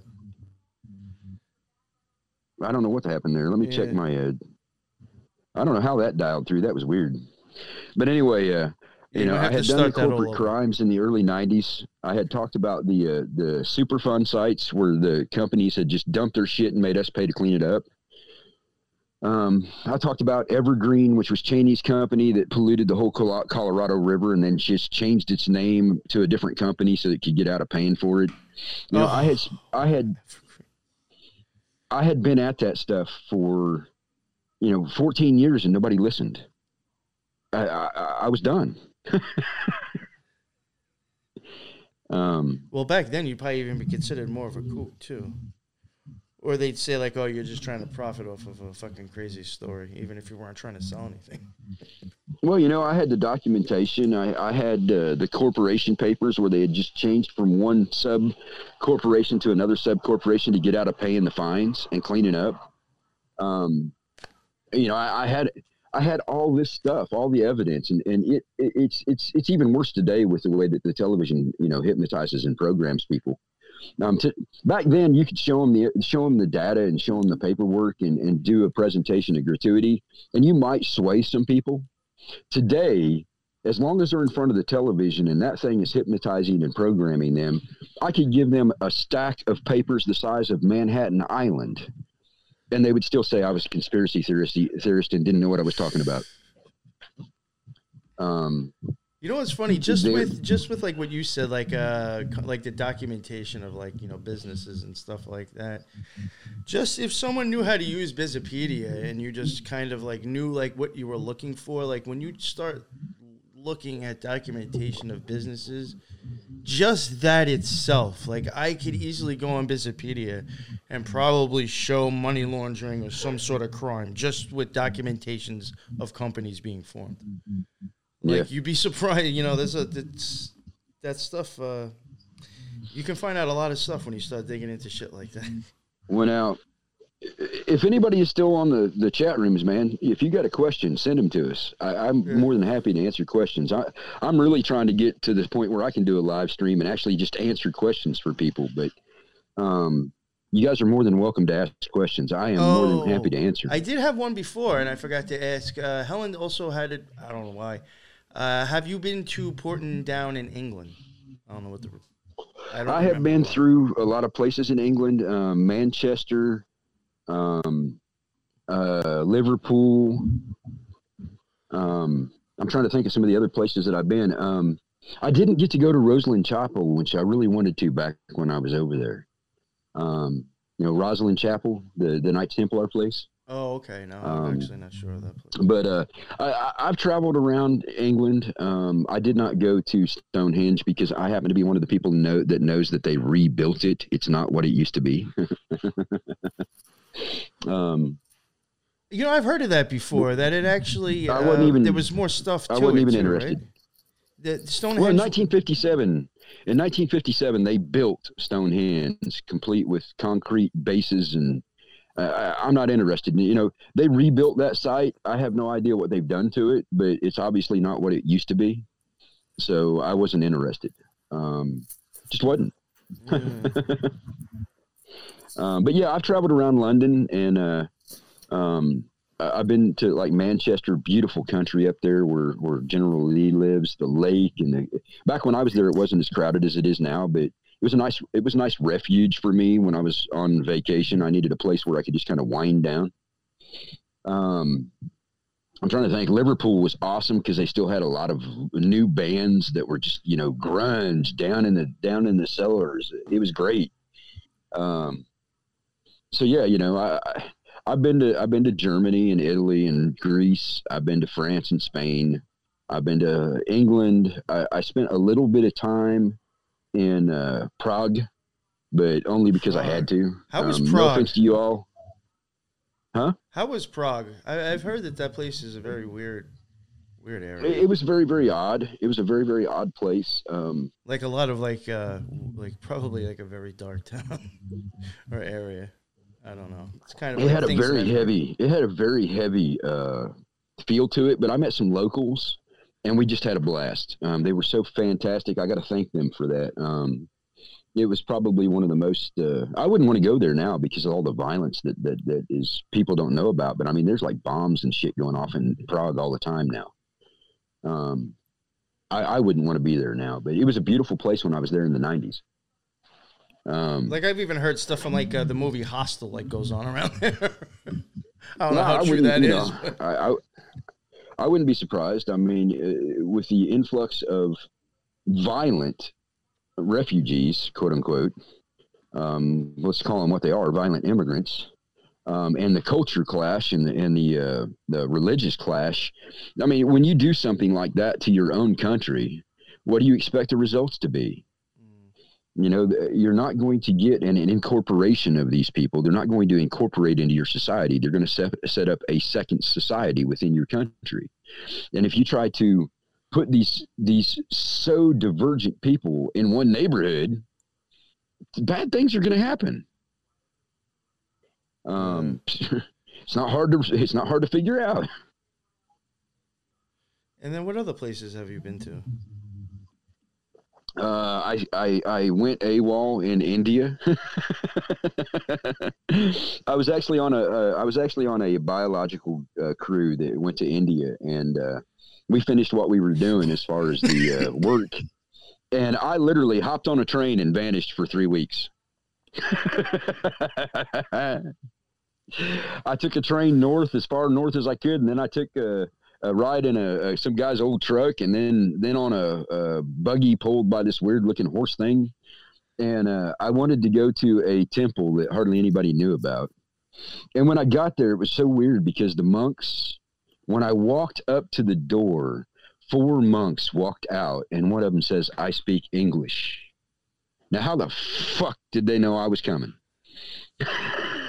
Damn. Excuse my language. Yeah, you don't curse. That's so wild. Can you guys hear me? Yes. Yeah, there you are. Okay, I'm back. I'm so sorry. I don't know what oh is no, dear. I'm sorry. I'm sorry. I was No. hoping you'd get to ask me more questions. It's Hot Mess Well- Express over here. I have, guys. I have I have time. So if you want to go, I'm willing Oh, to go. If you guys have the Mhm. time. Um, but you know, I went to India and I, I I had made plans in advance that I was going to escape my escorts, and I was going to go to this temple that very few people knew about. And when I got there, now you guys got to understand, I had to ride a train. I sit on top of a damn train. for three days. Not in it, On on it? it. Oh shit! Yeah, I was on top of the train with chickens and about 400 other people sitting on top of one car. I think there was a pig up there with us too. Um, I'm totally picturing that. That's hilarious. and we, we had fun. We had fun, you all. Uh, The people that they said, You don't, I said, No. Where are you from? And I told them that I was from here. And they're like looking at me. I said, "Uh, You, you got to understand, though, I'm, I'm what they call an American Indian. And, and all of a sudden it was okay. And uh, I told one of the old guys what I was wanting to do. And he, when we got off the train, he put me on a truck with somebody that he knew going that direction. And the roads up there are scary. Oh, Raven, I do have Was a question. like on a cliffside and like super Oh, yeah. tight? Yeah. Oh, yeah. Raven, I Um, do have a, uh, a question for you. I don't want to forget to Yeah. ask. Uh, have you ever been to? I'm probably going to screw this up. René's uh, La Chateau in southern France. Le Chateau. Yeah, but it Rennes says le René's Chateau. or something like that. Rin. It's it's Rin. Rin La Uh, R Chateau. E N N E S. I. Yeah, Ren's. Ren's La Chateau. Yeah. No, I have not managed to get there, but I did. I did get to the uh, the uh, property of uh, the Count Vicomte, which is really funny because Vicomte is Count, and they call him Count Count. What's what's that? oh, what's that's up with funny. that? See, I do know French. I don't say it very very well anymore because I haven't spoken it for very long. But his name is Count Vicomte, which is Count Count- Count. Now, how, how Count the hell is that? That's like something out of Um, Sesame Street. Haven't they, I mean Yes. I've, I've heard and I don't know I, I think I've heard it from Maxwell actually. I don't know how truthful it is, but I think he has even said depending on what language you're using, saying Jesus Christ or whatever somewhere in the like his name would be repeating the same word over and over again actually. Oh yeah, So that's, oh, that's yeah. weird. Yeah. But uh, the the Vicomte's mansion I went to because uh, I wanted to see the library that was there, and they were giving tours. And uh, I got thrown out because I picked up a book. oh, Too late for them though, because I read very very fast. I was gonna say, And I- did you speed read it I- before you put it back? well, I, I had I had about three quarters of it read before they caught me. So um, that was my whole purpose in going to there is because they said that he had a tome that I could not find anywhere else in Europe. And uh, I I plotted. See, that's how I am, y'all. I knew that he supposedly had the book, and when we went on the tour of that library, I was looking for it. And as everybody walked off, I just kind of stood there and looked at the books like I was interested, and then I grabbed that book and started flipping pages as fast as I could go. Oh my god, it's amazing. Clever. Yeah, well, I'm I'm sneaky that way, but no, I, in India, I ended up I ended up days, days, days north of where I was supposed to be, and uh, I walked up to the gate of the monastery, and four monks walked out, and one of them looked at me and he says, "I speak English." Um, I have no idea how they knew I was coming, or at least back then I didn't. Yeah. Or did they, They see you been expect- approaching and figured you're American? Maybe. Well, no, Uh, they had been expecting me for about three or four days, but we got caught in a rainstorm and couldn't make the pass over the mountain. So uh, we had to wait for the storm to, to, to subside before I could get around that little section of roadway. Um, so you know, people want to think that these supernatural things don't exist, but how did the old monk know that I was on my way? and actually have preparations made for me when I got there. Um, when I got back down to my crew in southern India, I got put out of the country and was not allowed allowed back in for another year. Oh wow. Yeah. well, no, I mean I, I had I had violated the rules. I was supposed to be escorted and within a certain zone, and and I intentionally left that zone without telling anybody and did what I wanted to do. Um, so yeah, it was a year before I could go back to India. My my bosses were not happy. My contractors were not happy. oh. Oh my gosh. Yeah. But it was worth it. Wait, did I miss anything, Raven, about your native heritage? No. Did we talk about I that? haven't really even talked about it much. Oh, okay. So you know, um, I know you're well traveled, obviously, but like, how has your native heritage like influenced your beliefs? Well, you know, I was raised by my great grandmothers mostly, Mm-hmm. Um, and for people who have not heard this, my great grandmothers were born in 1889 and 1891. They were the first generation of Cherokee after they were removed from North Carolina and taken to Oklahoma. They were the first children born mm. out there. Mm-hmm. So, you know, they had they they were the first generation of the trauma of being separated from their home. Yes. Uh, I don't know any other way to say that, but it, my advantage is is that I have all the traditional things that they knew and were raised with uh, handed to me when I, you know, they lived to be over hundred years old. Mm-hmm.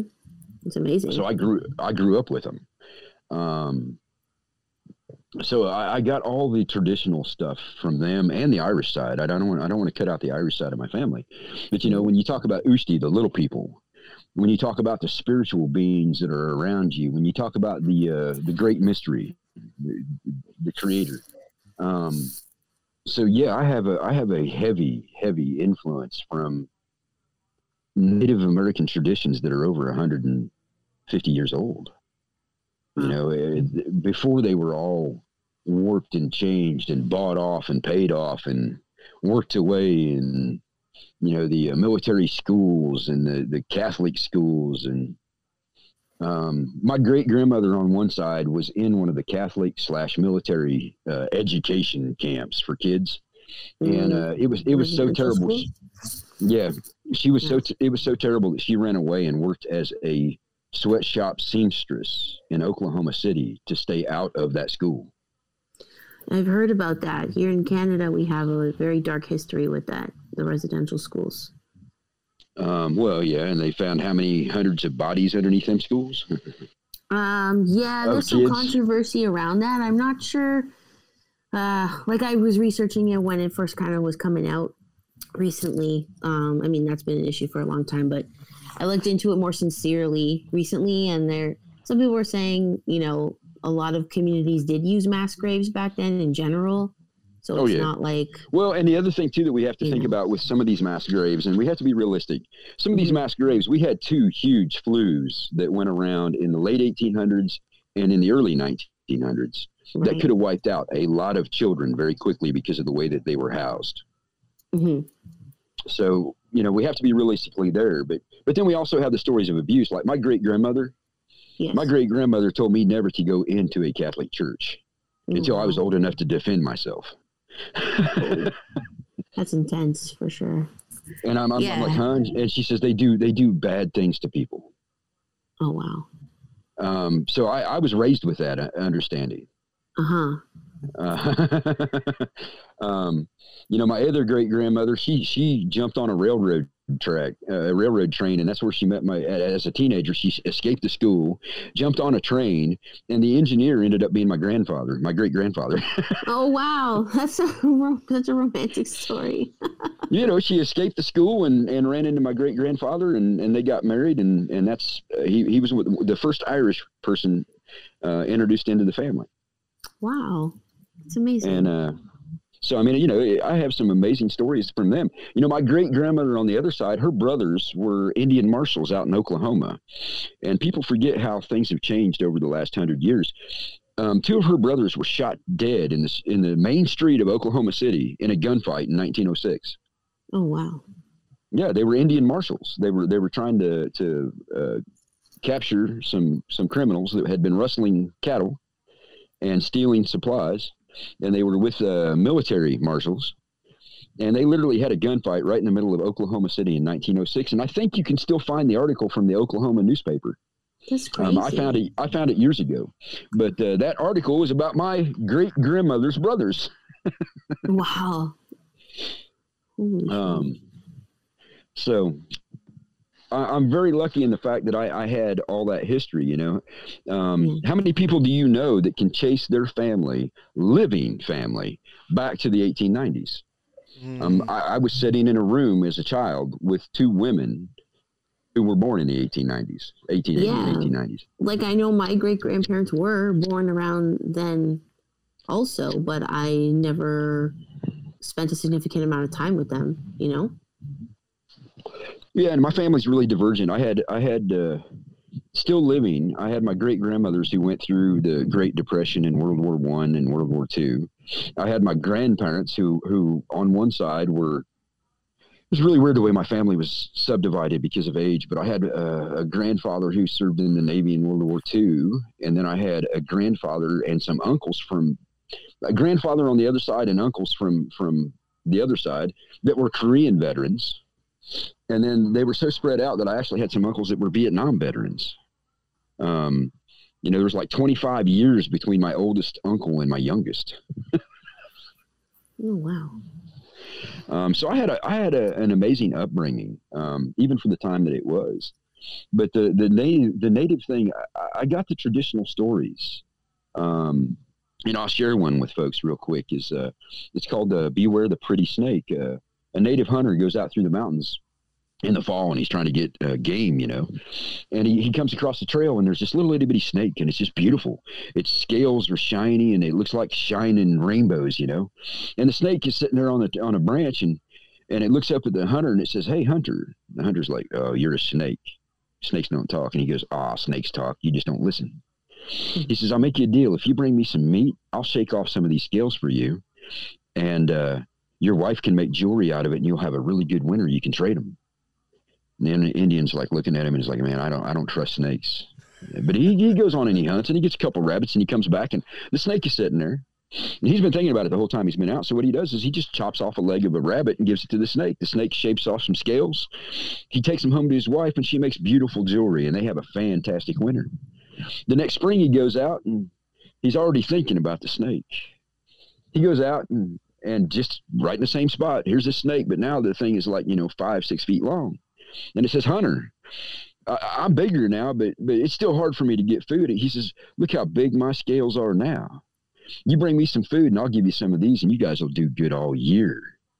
And the hunter, man, he's all hyped up now because he knows how good the winter was. He goes hunting. He gets a deer and he comes back and he chops off one of the deer's legs and chops up the meat and gives it to the snake. And the snake shakes off his scales. And man, they have a phenomenal summer all the way into fall. It's hunting season again. The hunter goes out and he's already thinking about finding that snake because of how good it's been for him and his family. He starts up over the ridge and he goes to step over a log and the log moves. And when it does, it glimmers and it shimmers in the light and he's like, uh, what? What? And it kind of lifts him up. And when he looks up, the snake is looking down at him. And the snake says, When you get something, you'll bring it to me. And if you don't, I will eat you and your family.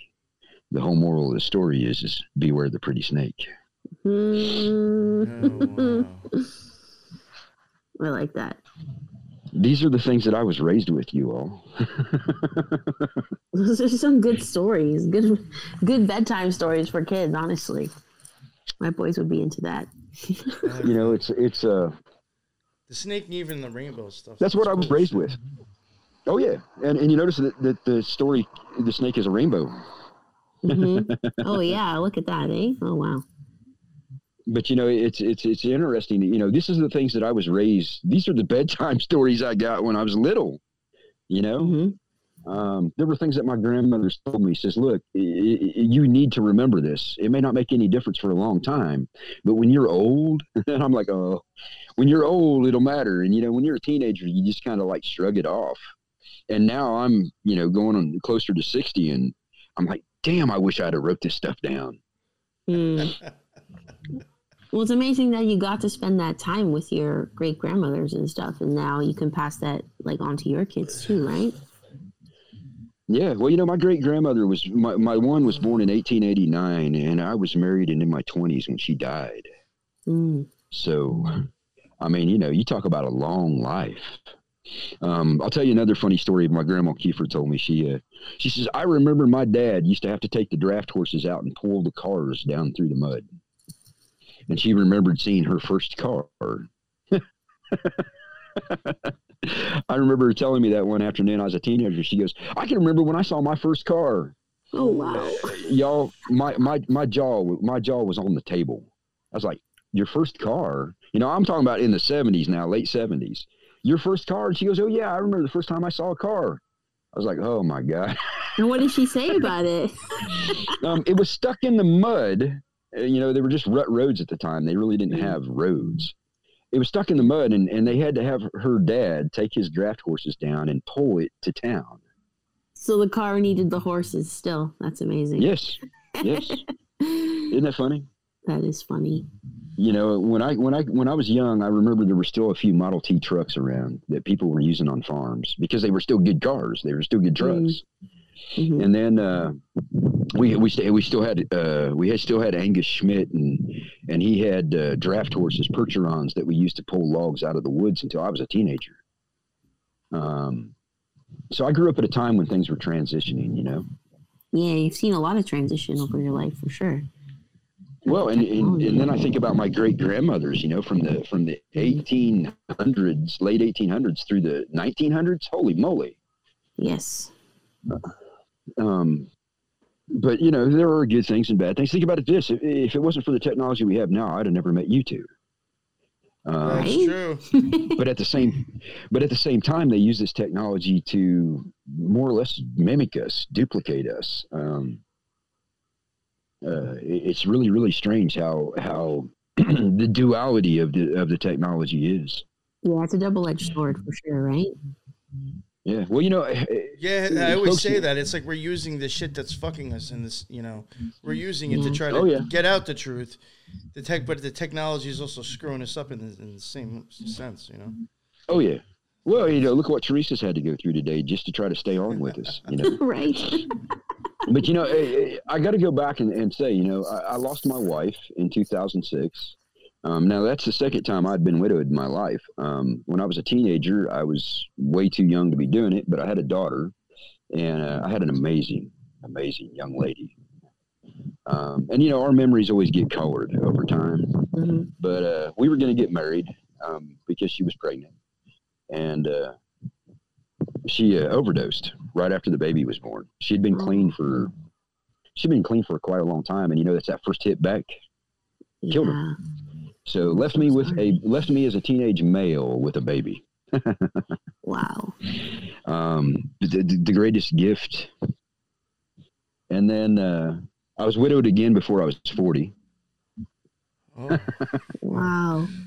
Um, so I, I mean, you know, it, it's uh, it- you learn things from these things. You know, the first one, the first one almost destroyed me.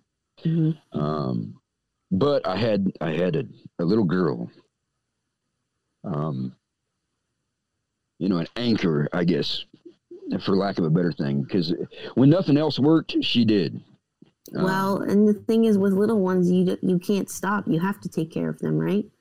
Well, I had a lot of help. I got to give her grandmother and grandfather credit because they knew that I just couldn't handle it.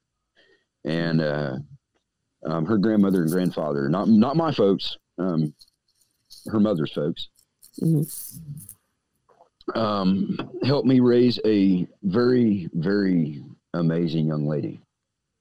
And uh, then uh, I, I was widowed again, and that's when I just quit, y'all. Um, when when my second wife passed, I, I just uh, I was done. I, I was emotionally, mentally, and physically just burnt.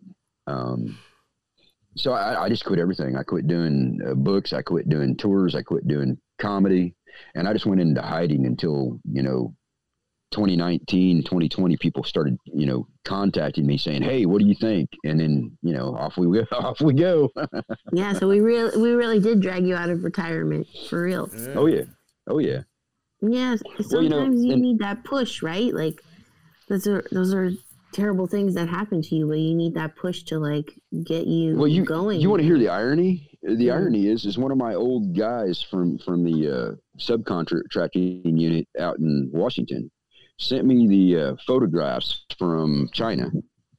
And then they sent me some other information that were satellite images so that'll tell you how con- connected they still are.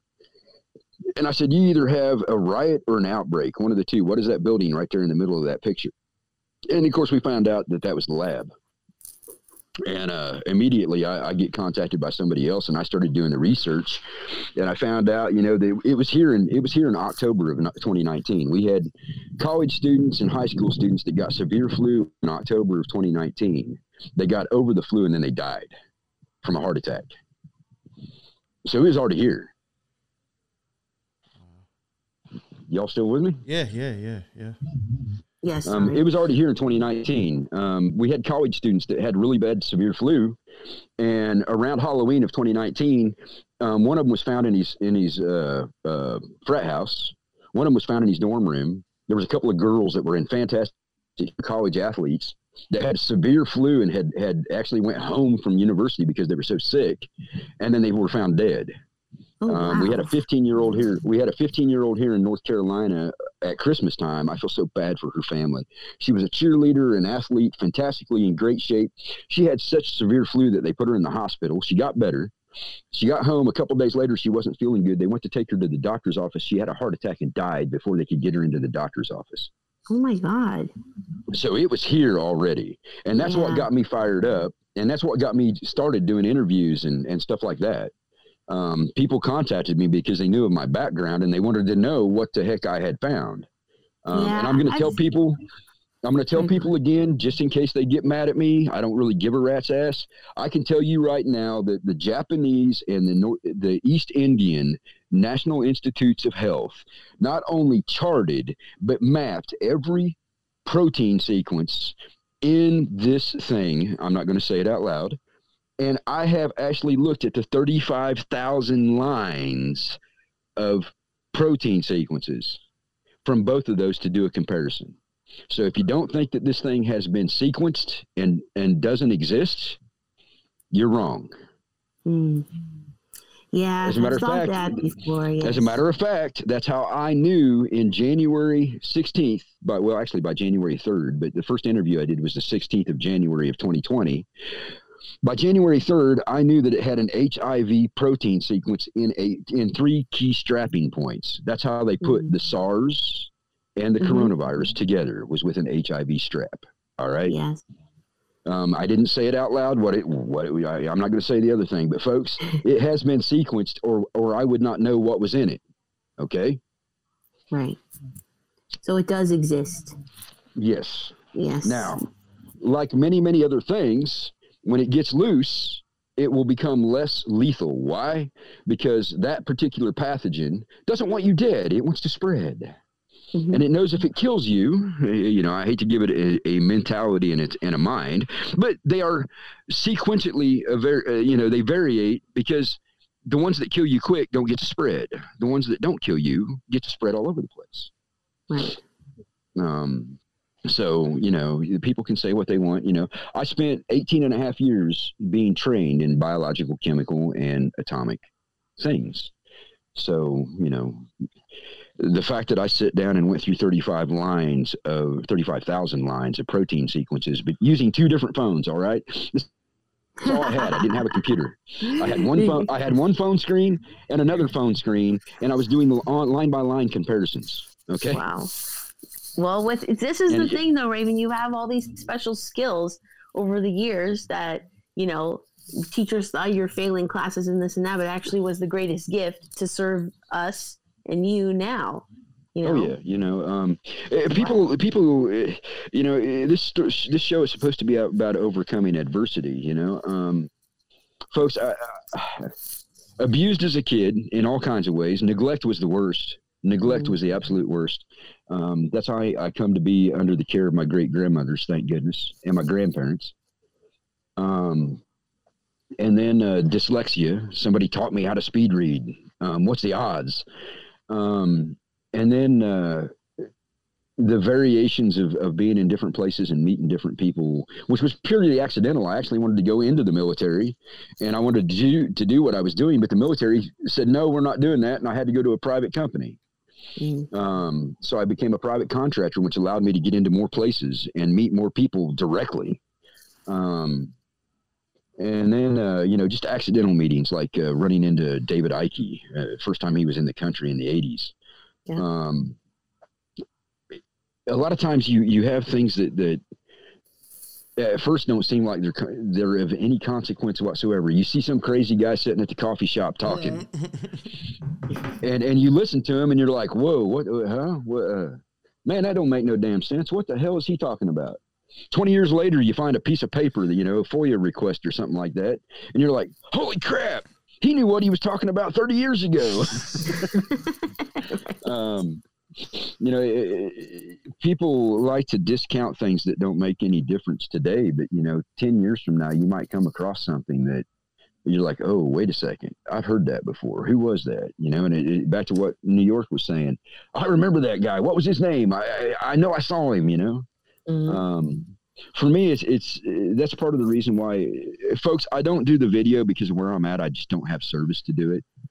Um, oh well, that's why I was I even telling Teresa now. I said just shut off the video and you'll probably be yeah. fine. And that's you know working now. But yeah, yeah but, but, it's not that I it's not that I don't want you to see me. Uh, it's just that I don't have service to carry it. And the other thing too is it's a lot easier for people to listen as they're working, as they're driving, as they're raking their yard.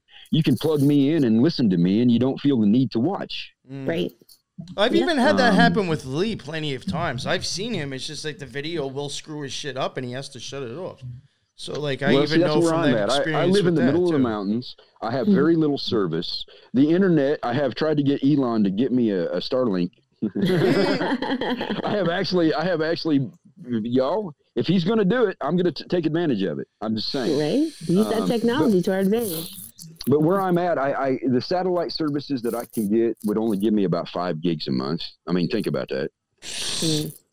Wow. Maybe ten if I wanted to pay pr- premium, which is way too expensive. Um, so the service that I have is is what I have. So I have to do what I do without the video. Um, it's and by the time you guys know this, by the time you download it and upload it, think about how much I'm using in data. Yeah, oh, I, I, was sure. gonna say you you would blow that so, probably in like a, a couple shows or maybe one. Uh, who knows? Exactly. Yeah, one exactly. I mean, the video, then, the video this thing's going to create on its own before I even throw it into my shit is probably going to be like two gigs or more already. The size. Well, the and, and there you go. So so if if I do a video, I'm going to get somewhere around a gig of data with just two people.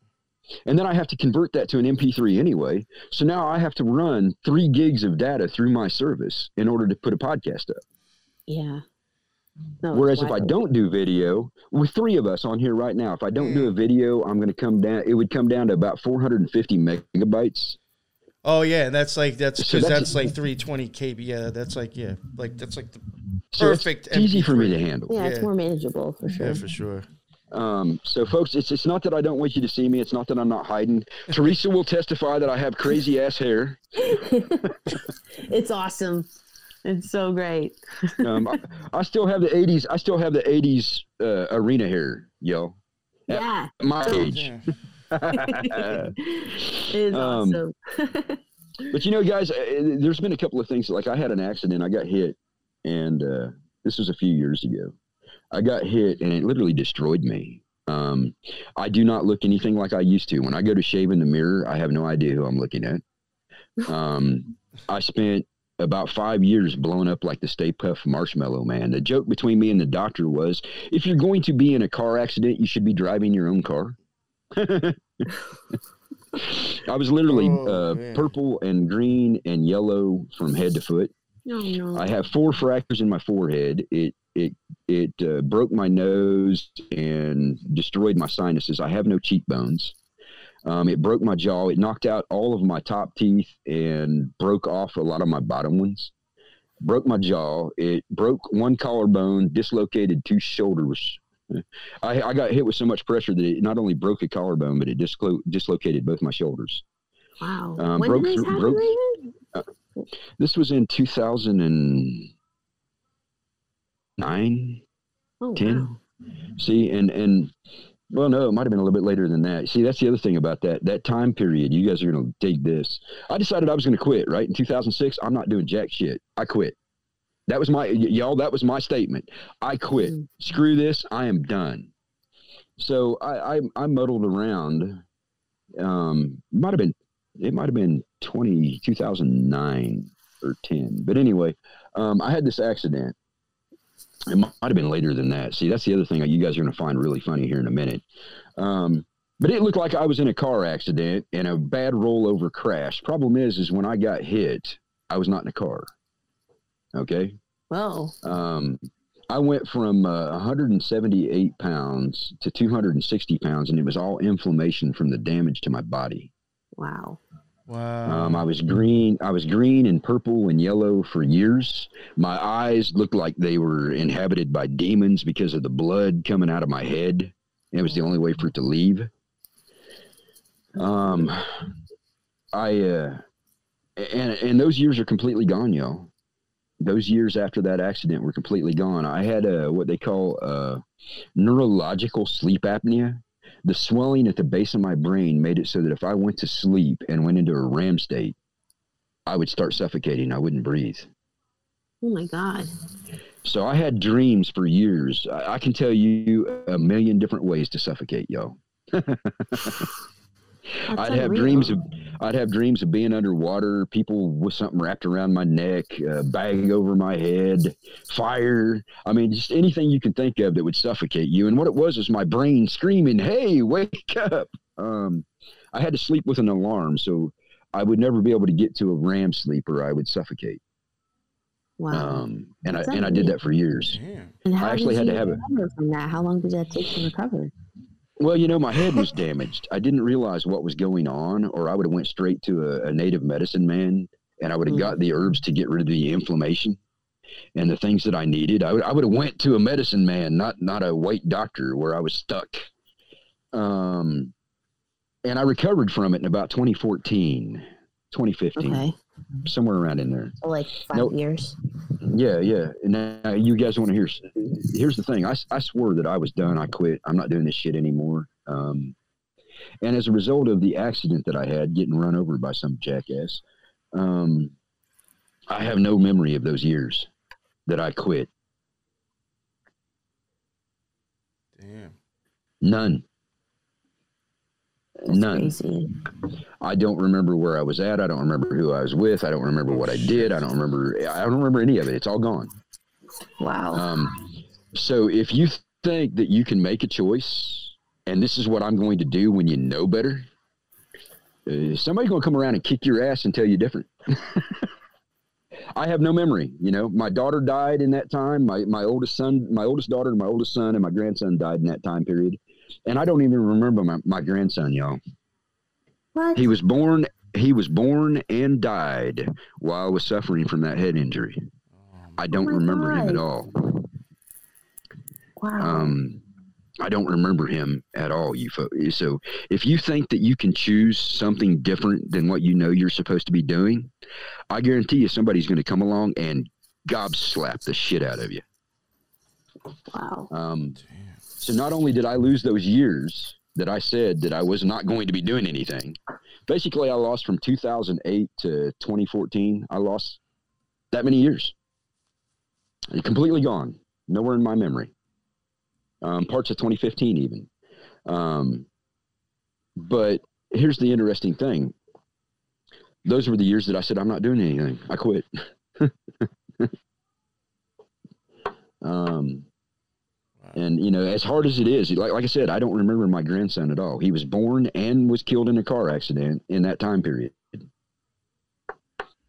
Um, so if y'all think you have a choice, I'm here to tell you you don't. If you know you're supposed to be doing something, I don't care if it's a podcast, writing a book, writing music, performing, doing comedy. You know, just getting getting on the air with New York Patriot or me and, and telling your story. If you know that you're supposed to be doing it and you're not, think about somebody like me who worked 14 years at it and then quit. Think Mhm. about what I had to pay for not doing what I knew I was supposed to be doing. Um, you know, they, some people say that's karma. Some people say it's whatever, but I knew that I wasn't supposed to quit. I just said, hell with it. My wife is gone. I don't, I don't feel like doing this anymore. You know what's really And, uh, weird? Sorry to interrupt you. I just had like a crazy deja vu of like you saying what you're saying right now, and I literally just had to go get my laptop charger, and I'm standing in my washroom because of what's going on in my house, and I had deja vu of what, exactly what you're saying right now and where I'm standing. That's so fucking crazy. Wow, that's bugged out. So, I mean, you know, eh, there is a price to pay for doing things wrong. Oh, yeah. but there's also going to be a there's also going to be a price to pay when you don't do what you what you know is is the right thing to be doing. Um, somebody is going to j- bitch slap you. Excuse my language, y'all. Somebody is going to bitch slap you in a way that you will listen. Oh, especially if you know the difference. Yeah, for sure. Yeah, me, it was a car at high speed, and I had no body armor on. Mm. Um, so Yeah, I feel Yeah, like um, God has crazy ways of trying to reach us, right? Well, you know, whatever that energy is, whatever you want to call it, you know, I, I call it the great spirit, the great mystery. But yeah, that, that consciousness that controls things, hmm and not the bad one, not the bad one, you know. Um, No, not the bad one. Although it Yeah. might seem bad at the time, oh yeah, oh yeah. But you know, for me, it's it's like, uh, you know, I completely lost all of that, and in the meantime, you know, I've had people steal my identity, and and not once but twice. And you know, I don't know why they steal my identity. I, I don't have any credit. I I don't know what the hell they're doing that for. That's why I asked Yeah, you before. Was me? it just I- like I'm not gonna help you. You know, I'm not going to help you. And besides that, people who know me know me. And you could never really truly pass yourself off as me because uh, I have some characteristics that you couldn't imitate. Trust me. Um, Well, but, uh, especially if you they know, if they like personally, physically know you. Yeah, too. That oh yeah, definitely can't. yeah. I, I'm telling you right now, I have some characteristics that that that uh, you want to impersonate me, fine, but you you couldn't get by with it. Um, you know, I, I had a, I, I had a, I can't remember where I was at, y'all. I was somewhere and I, I, I got pulled over and, and they were going to arrest me because of something somebody did in, in uh, uh, Nevada, I think, Nevada or California. I said, no, wait a second. Do you have a description of this person? Yes, they do. And I said, all right, I'm going to prove to you right now that that's not me. And uh, the cops right on the side of the road went, holy shit, can't be. I said, exactly. um, so uh, you know, it, it's it's uh, uh, the fact of the matter is, is there's uh, whatever you know. It's like this crap that they've done with the Google search engines, putting all these people up who supposedly are me, we using my name, not me, but they use my name, and they got all these people in prison for all these horrible crimes and shit in in all parts of the country. And uh, y'all, I've been sitting right where I'm at for almost 20 years, so um, come on now. Oh man. You know, I try to point that out to people. I say, you know, if you think you've met me in the last 20 years, there's only two places that you would have seen me. Occasionally, I have done stand up because I was requested to do a charity, um, and maybe Tennessee or Georgia. But other than the three states, um, I have been nowhere. So if you have seen me, it wasn't me. Maybe I have multiple doppelgangers. Oh, well, you know, that would be awful, wouldn't it? You know what? I get that all the time. People always tell me, "Oh, I saw you," or "I "Didn't weren't you just at this place?" And I'm like, "No, it wasn't me." So, like, who who do these people think they're seeing? I don't understand.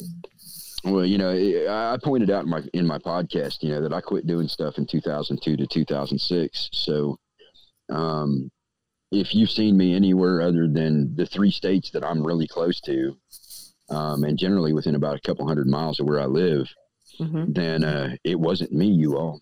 Right?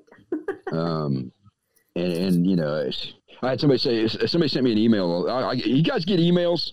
I got an email and somebody says, man, I saw you out in California in, in, in, uh, 2016. And I'm like, I answered them. They answered me right back. I said, where did you say?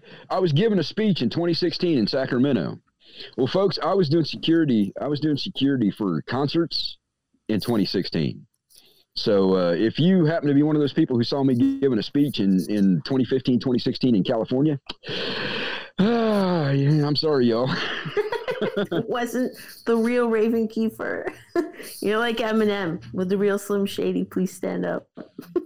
It's just weird, you know, because uh, it's like, what, you know, what's the purpose? Because if they sell my books, that gets paid to me. Right. Um, so I, I, got no idea, but they, they said that I, they knew it was me, and I was doing a, a, a speech in, inside of a, some kind of a conference in 2016, and I'm like, uh, you know, that day I can tell you, I was doing security for. uh, hang on a second, I was doing security for uh, the Moody Blues that day. Um, so if you all were at that conference there in 2016, I can tell you, I was doing security for Moody Blues right here where I'm at.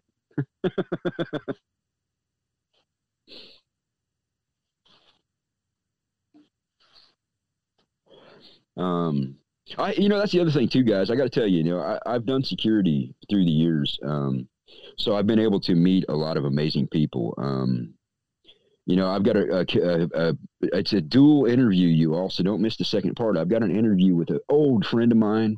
His name is Reverend Raven. Y'all digging that? Did I lose you? No, you. Uh, I I muted myself by accident, and uh, no, but we lost Teresa again. So. Daggone it! But anyway, I got an interview coming up with a guy. His name is Reverend Raven. All right. So if y- y'all dig that, Raven, Reverend Raven, I, I said we're going to give people heart attacks. Raven Keefer and Reverend Raven. But anyway, Reverend Raven, um, you guys, he's a blues musician out of Chicago. Okay. And uh, the band that he's been with is called Reverend Raven and the Chain Smoking Altar Boys. he and I have been friends for 25 years. And over 25 years, he has become a blues legend himself. Um, he would never tell you that, but um, I think it's one of the most fun interviews that I've had. I mean, I had a great time with Tommy Chong and, and other people like that. But um, Reverend Raven, he's he's got a 25 year history plus all the back history on blues, and uh, you know those things are fun for me too. You know, I've had Teresa on, and I've had uh, Eerie Skies and uh, Curious Ana, Curiosus Animus. Um, I've got these two part interview with uh, Reverend Raven about the Chicago blues music and the history of the Chicago blues and his band. Um, I've got, uh, good gracious, I've got a bunch of other people lined up that I'm not going to name right now. Um, but you know, to me, that is as much fun as anything else that I do yeah, I actually really want to get back Tommy Chong on again. I actually really enjoy having him on. Oh, he's a blast. He's a lot of fun, yeah. Yeah, I mean, I know some blast, people like oh because of the p- politics, but it's like that aside, like the guy's got plenty of other shit to talk about besides that. You know, I think he's, well, you listen to the funny and he's very interesting. We didn't talk about politics. Yeah, no, no, no. I'm saying, but you know, sometimes some shows have him on that are like that, and if you let him get into it, odds are he's not going to be saying stuff that you want to hear. But like I, we have him on for different reasons. I want to talk to him about oh, yeah. spirituality and shit and his stuff like that. I think he's got you know, plenty of shit to say about that stuff. Our, our interview was fun. Mm-hmm. You know. Hell yeah! And I had a good time. Uh, um, you know, I've had a lot of people on that you guys have talked to too, but uh, or a few people that you guys have talked to. But mm-hmm. I, you know, I'm trying to spread out, and, and I want to introduce introduce people to to you know like Reverend Raven. I mean, he's he's a legend in blues. He would never tell you that. He would talk about everybody he's ever played with, but he would never tell you about himself. You hmm. know, that's the kind of man he is.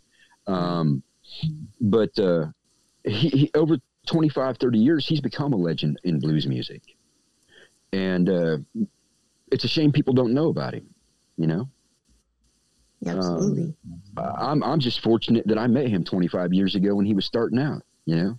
And me and him were joking about how old we got when we saw each other on camera. it's like he's like, "Oh, dude," I said, "Well, you got gray hair, mine's still a little bit black." That's funny. You know, it, it, time passes, y'all. That's probably the hardest thing for people to realize. You know, you uh, might be uh. 18 or 20 right now listening to us, but you're going to turn around and you're going to be in your 50s. If we're lucky, yeah. you'll be in your 50s, and it'll seem like yesterday. Mm. Um, you know, I, have got one set of kids that are completely grown. I've lost my two oldest. Um, my my stepson I raised, um, he got stabbed to death um, for about a hundred dollars. Oh wow! You know, oh my god! Yeah, that's what they think. They think he had about a hundred dollars on him. Um, wow. Stabbed nine times, and his wallet was stolen. Um, you know, um, that ages you differently too, and it tempers you differently. Yeah, absolutely. You know, I always, I, I always talk about the uh, the middle of the road, um, the middle path. You, know, you got all these people who are running down this side, looking at UFOs and Bigfoot and cryptids. Then you got all, all these people on this side. They're talking about Nephilim and demons and mystical beings and draconids that are running the, the globe. You know, mm. and then you got the people like me that nobody really gets because I'm like, yeah, you know, okay, you got this over here and you got that over there, but I'm right here. I don't give a shit what's over there. um, You know, eh, there's this old thing in the Bible that says 10,000 will fall on your right hand and 100,000 on your left, and you'll walk through it unscathed. Mm-hmm. Well, how are you going to do that if you're participating? That's Now, it doesn't mean that we-. Um, we it doesn't mean that we don't reveal it. I mean, I love our shows. Your show, New York Patriot, Lux, uh, General Lee, the people that I have on mine, and the stuff that I've exposed on my podcast alone. Um, I love that kind of stuff because people need to hear it if they're ready for it. Yes. But that doesn't mean that we get in the mud and waller with them. No, exactly. Honestly, I don't think we'd be able to talk about what we talk about if we did. Like if we stayed stuck in it, the, it would destroy you. Yeah. Like Yeah, really, I- it's you'd fixate know, I- on it so much that you just don't want to live or something. Oh, Like- yeah. I think that's the worst part Well, you with people thinking they're doing shadow work. It's like at some point Yeah. you've you're you haven't cut off the cancer. You've like enjoying it now, and it's like Yeah. Right? yeah. Yes. We know uh, something else I want to bring up for people since I'm doing this and, and I'm being candid. You know, somebody asked me about uh, the occult practices that I've been through. All right. And earlier I, I pointed out I have never been a initiate in any order. Okay. But that doesn't mean that I haven't done things. Mhm. All right. Now, a lot of you will never ever see a tome or a text that talks about a black candle, and there's a reason for this. A black candle is what they call a gateway candle. All right. Um, you have to go through a very precise ritual in a very precise way. You have to make the candle out of things that I would, at this age, there is no way that I would do what I did. Okay. Mm. Um, but you have to make the candle out of things that are extremely dark magic. hmm It's the only way to make the candle work. It doesn't matter what purpose you have for the candle, but New York's going to know this. When you step into that dark realm of magic, there are places you don't want to go unless you're ready. Mm, When you light this candle, folks, when you light this candle, the only thing that you will see is that candle flame turn from yellow to purple. All right. Mm. When that candle turns purple, the light around it starts vanishing. Everything around it starts vanishing.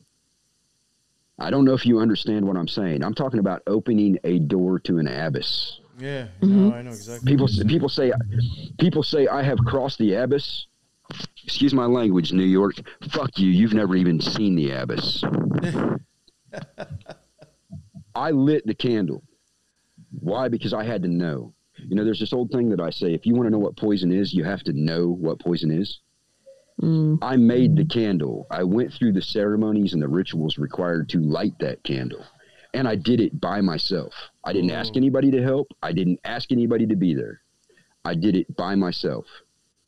I lit that candle and it went from a yellow white flame to a purple weird I couldn't even tell you flame. That's And as that flame's light spread, everything else went away. Gone. now there is this in like is this in your there. mind's eye or does that actually like literally looking No. at the candle? No, it's literal, brother. Oh, okay. Like physically. All right, It is I haven't literal. I haven't ever seen it change a color, but I've been able to blow it out. But changing the color, that's fucking insane. Well, it's the way that the candle is made in the ceremony that you do. Uh, All right.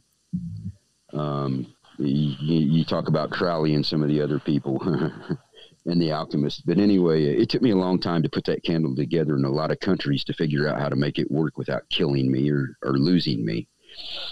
The interesting thing about lighting that candle is, is, is that candle's flame changed and then it started radiating. You know, you got the white candle flame that lights everything up. You've got the purple candle flame that makes everything go away hmm and literally you are floating in nothing Wow. um, the problem is is there's it's not that there's nothing there. There's a lot of things there. Um, you know i always relate it to cthulhu. Um, that's the only way i can describe it you all. The things that were there and the things that were whispering and the things that knew i was there and didn't belong there um, they didn't scare me. Um, but i knew if yeah, i knew i didn't want to stay there Right. Maybe it uh, Um, did the, the candle like drop the veil, basically. Yeah, That's Yeah. really what it's about. It's it's called a black candle, and and uh, th- those tomes, trust me, uh, um, you know, I spent a lot of time trying to find them, and then I turn, I spent even more time making sure that they went away. Um, after the fact, but anyway, uh, I can tell you what's there. Most of the people would, you know, just read Cthulhu if you want to know. If you want to know what's there, read Cthulhu. Can you give us a, Um, a brief description? It's black. I mean, there's nothing there. I mean, it's it's, it's absolute darkness and emptiness. It- It's that uh, you know, in the Bible it talks about the absence of the light, Mm. And that's not just physical light. It's not the light that you see by. It's the light that that we carry with us. Those things had no light. Those things couldn't have given damn, damn if I was there or not, if I was alive or dead. It was complete indifference to anything. And that was probably the scariest part about that place is the complete indifference Mm. to anything. Do you think it was what Yeah. you'd call hell? What, what would you describe You know, as? the abyss, the the real abyss, the place where those things were put Mhm. by some means, you know, uh, across the different dimension into something even darker than what we have here. Uh, but uh, you know, and it, the weird thing about it was, is the candle looked like it was miles and miles away from me at one point. And when I finally had enough of what I needed to feel and sense, I reached out and put the candle out with my fingers.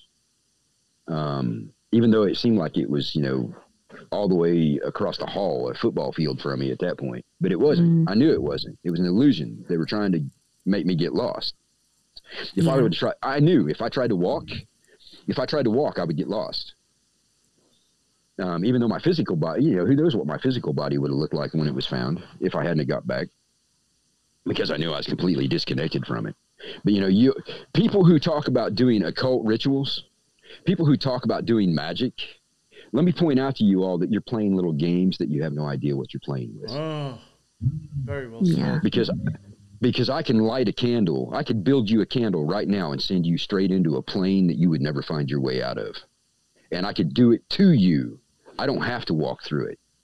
See, that's like one of the That's things that I think that's magic. that I Yo. think people misunderstand too with magic. It's much more of. I'll be totally honest with you. I think the best, the only, you know, it's it's all psychological. You know, people think like, oh, someone did a spell on me, like I'm gonna fall off my bike and like break my leg. No, somehow your mind's gonna get fucked up, and that's exactly that's all. And and that that could mm. create what's gonna happen afterwards. But like, I really do think like what you just said is easily as uh, you know, however you construct that thing, you could probably really terrorize somebody in the Oh. mind. You don't have to physically harm them at all. No, I don't. You know, here's They're not going to break out in a rash. point. This is They just go reason- crazy in the mind. this is another this is another reason for me being on with you guys is to point this out to folks. Look, I have so many things that I have researched. New York, you know, you walk that dark road in order to find out. Me, I walked that dark road to find out what these folks were doing. Mhm. Okay, I wanted to know what they were in contact with, and I'm telling you that the stuff that is there behind that candle, behind that veil, if that is what they're in contact with, it is no wonder that they are inhuman Yeah, absolutely. in the actions that they take here. All right? But you have to know what that stuff is. Now, as far as magic goes, what we're doing right now is magic. We are Oh, in three different places having a conversation with anybody listening to us. Say that all the time. Say that all the time. This is magic. And if and if I can influence one person, then I have been successful at committee at, at doing magic. Yeah. Just one. Doesn't matter if everybody, just one. But now here's the thing. When you want to talk about levels of magic, that black mm. candle is one of the most dark occult goes all the way back as far as history goes into Samaria, into Egypt, okay? There are very few people who would actually do that ceremony because of the risk involved. And I could do that ceremony right now and put that on somebody else instead of me. Can you imagine waking up in that place and never waking up? Maybe That's, that's, what they, they can do. That. maybe can that's do a lot of unexplainable, mysterious deaths. You know, like I, I, I Well, not I've never gotten no, like. but I- not recently, no. But you know, you can give people nightmares. oh, I can yeah. actually, I can actually, if I can get, if I can get something of you, whether it's a piece of cloth, something that you wrote, your hair, whatever, I can give you nightmares that will kill you. All right, hmm that is a fact. So if you don't know that this is possible, you know, magic doesn't exist. This this that is the biggest lie that they've told people. You all, if I you're listening to me now, the, I would I would even the take biggest lie that they have told you is that it's not there. Yeah. I would even take this back to what you said earlier, Raven, when you said sometimes, uh, like when you're going to be shown stuff, maybe you you see too much or you're shown shown too much. I kind of like for some people to kind of make that sound easier to understand. I'll equate it to like maybe you were going through the Akashic records and read it two fa- two couple of pages too far. You know what I'm saying? Um, I think Oh, yeah. sometimes when it comes to magic, in my opinion, if it's a psychological attack, that is kind of what somebody may actually do to you is actually start making things flutter into your mind that's going to terrorize the fuck out of you about like how is this even making sense it's just very weird like that like i, I do think that could even be a form of fucking with somebody Let's let's let's talk about something that happens to everybody who watches television or listens to the news. It's called fear magic. All right? Mhm. and and and New York and I are going to get into this Wednesday, by the way, y'all. But just A to let you give you a shout out. um, but fear magic, fear magic is a very real thing. What they do is they use very specific language, very specific motions of their face and their body, very specific images behind them, and by doing that with the technology that they use, here here's the art of the speech and the motion and the physical. And, and the colors and all that with the technology, the science of television, and they actually progress for fear magic on everybody who watches it Yes. and it's Totally agree. constant that's all the tv's O- use okay that is yeah well and and that is that Politics. is magic Politics. using art and science to influence somebody to your will Okay. Absolutely.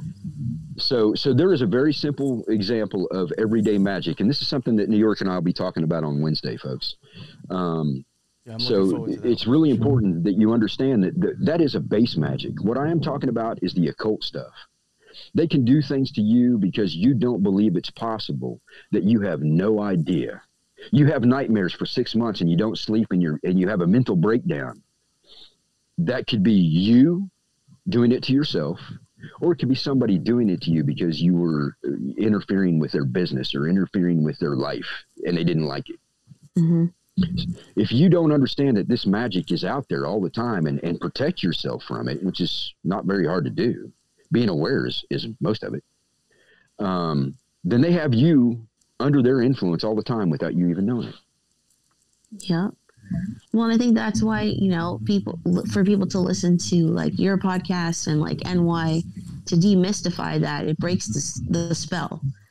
It breaks its ability to have a hold on you. Once you see how it works, you're like, oh, well, maybe I I don't. Now that you're aware of it, it makes you more immune to it.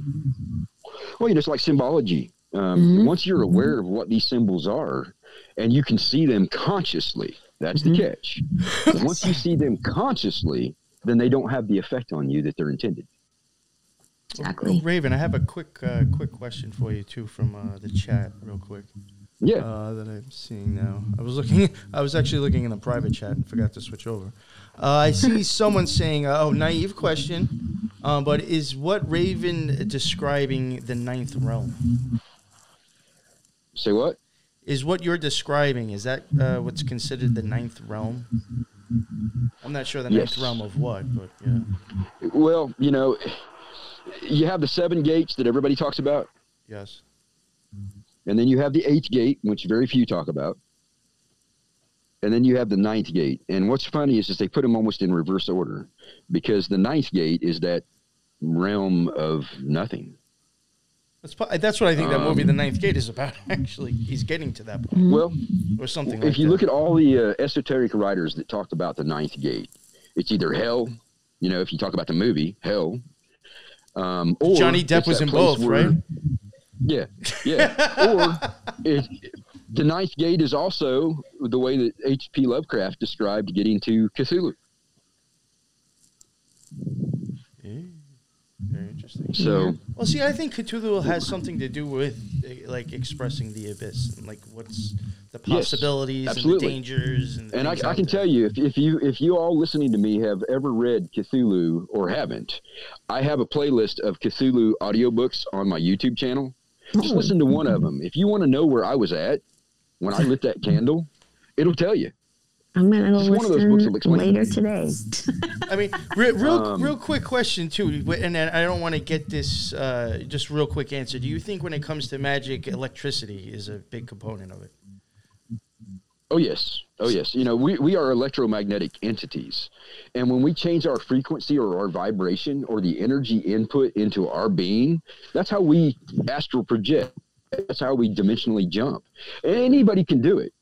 So the problem is, is you all people have been convinced that you can't. Yeah, yeah. When you meditate, you're changing your frequency and your vibration. Now all you have to do is change your energy, which is the reason why most people, especially monks, will either do it in water that's freezing Mhm. cold, or they'll do it right on ground or rock that is electro uh, uh, quartz loaded, so that it has a different electrical charge.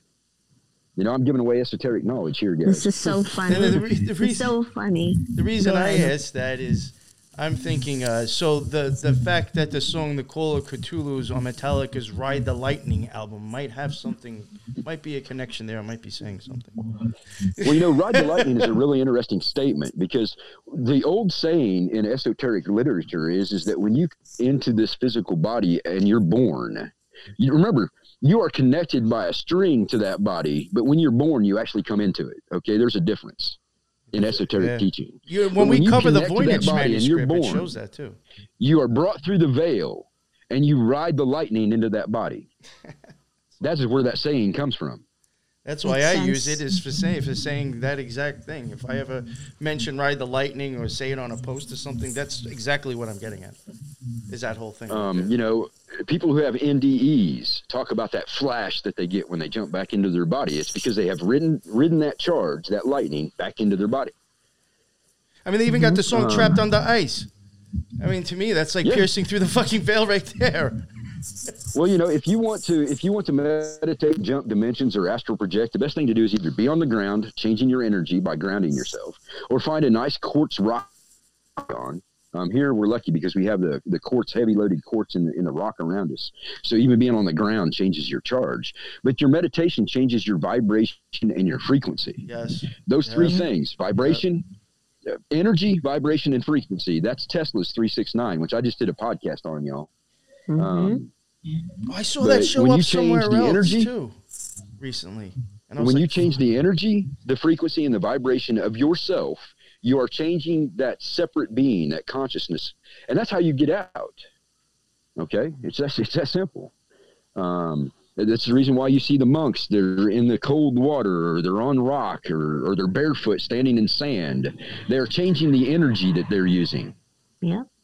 Well, that's, that's why I think, you know, people like Wim Hof and all this like um, ice bath therapy, it's all becoming like super Oh, yeah. popular. And funny enough, Yeah. um, I also just got this little device. It's called a Healy.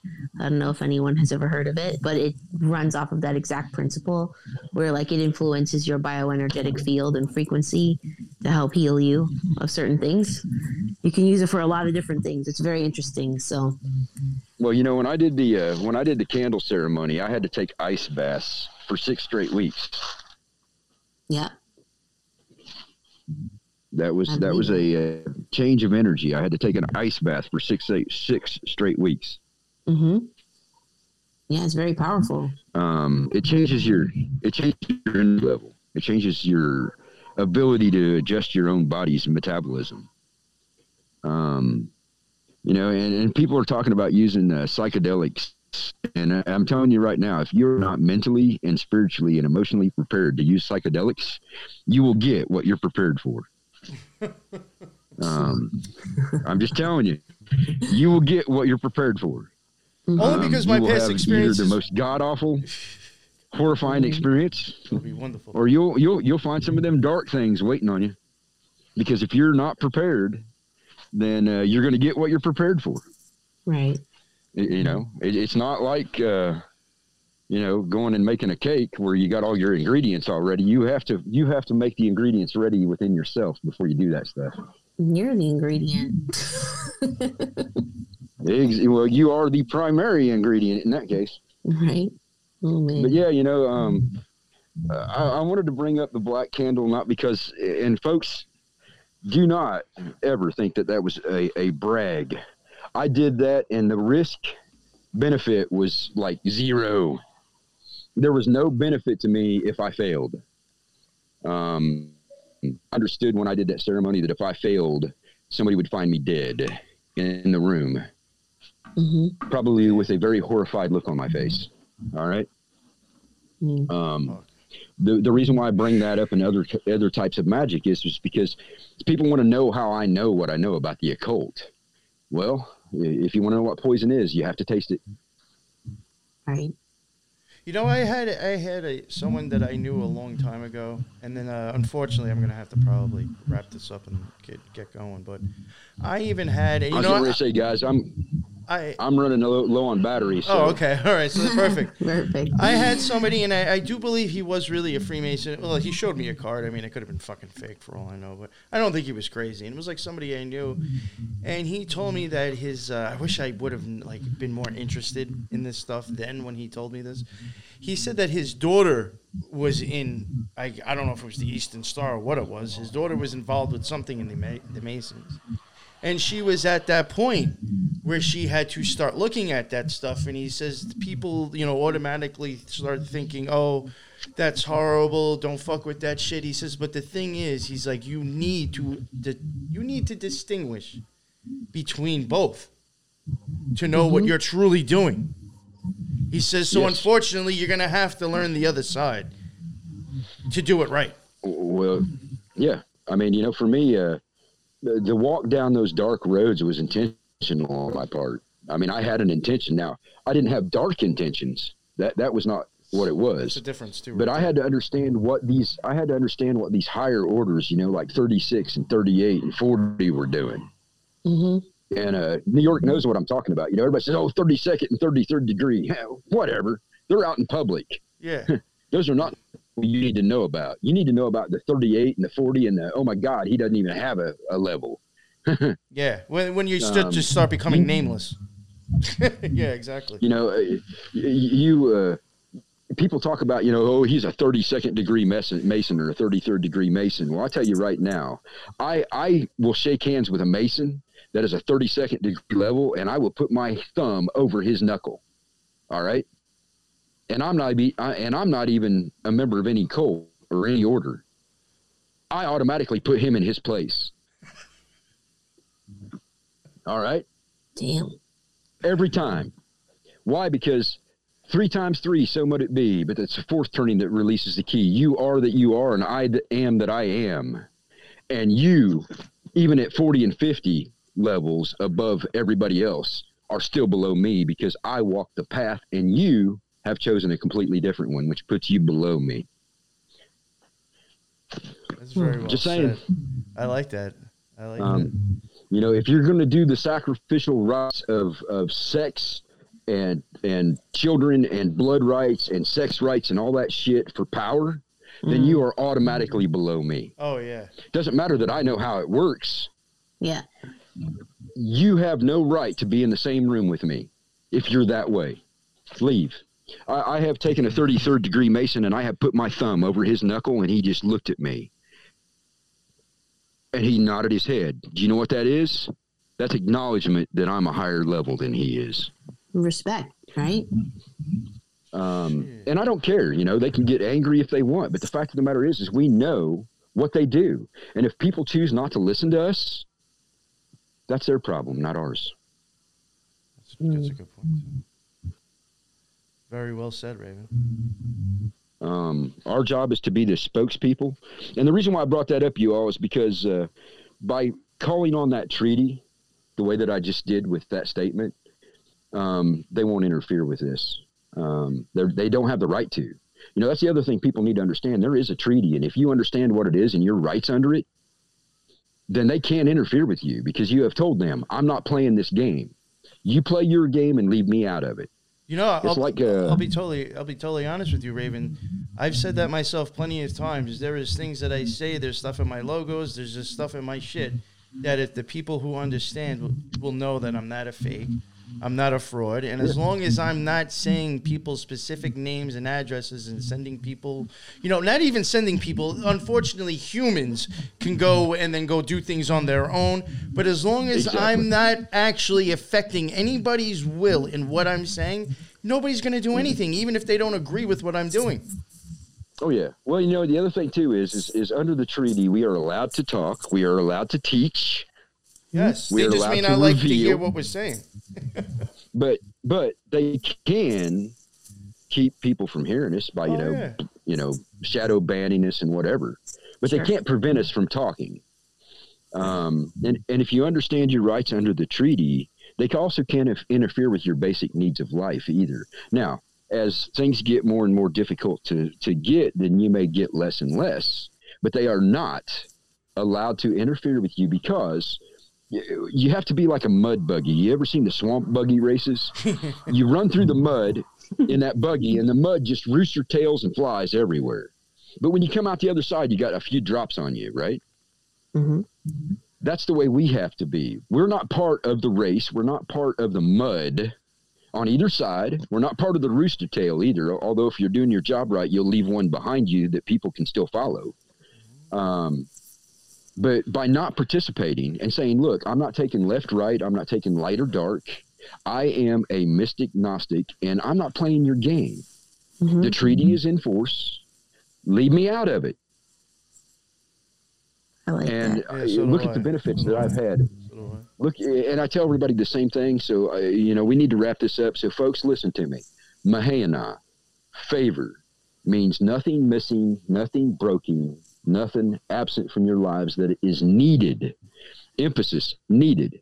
So, when you hear me say that in my podcast, you see me type that when I'm on Twitter or Instagram, I mean it. Mahayana. That is, uh, uh, Mahana means what is above is what is below. It's an old way of saying it.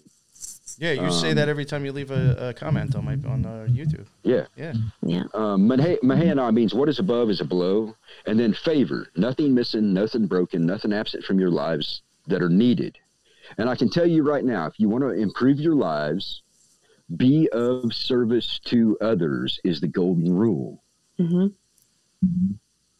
And and it doesn't matter if you do podcasts, if you do comedy, if you do write a book, if you go down to the uh, local uh, uh, food place and feed homeless people, or you work at a soup kitchen, or you just hand out boxes to people of food at, at one of those dispersion points, if you walk by and hand somebody a cup of coffee, being of service to others is how you fight what's going on around you.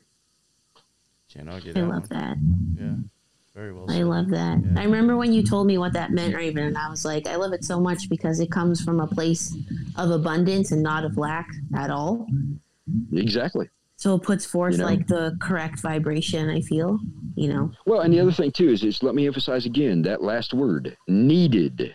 hmm Yes. Needed, I- I- not I- wanted. Not and not excessive. Total difference. Total. That's part of magic is making you think you want something that that a want became a need. My opinion. Exactly. exactly. you know, folks.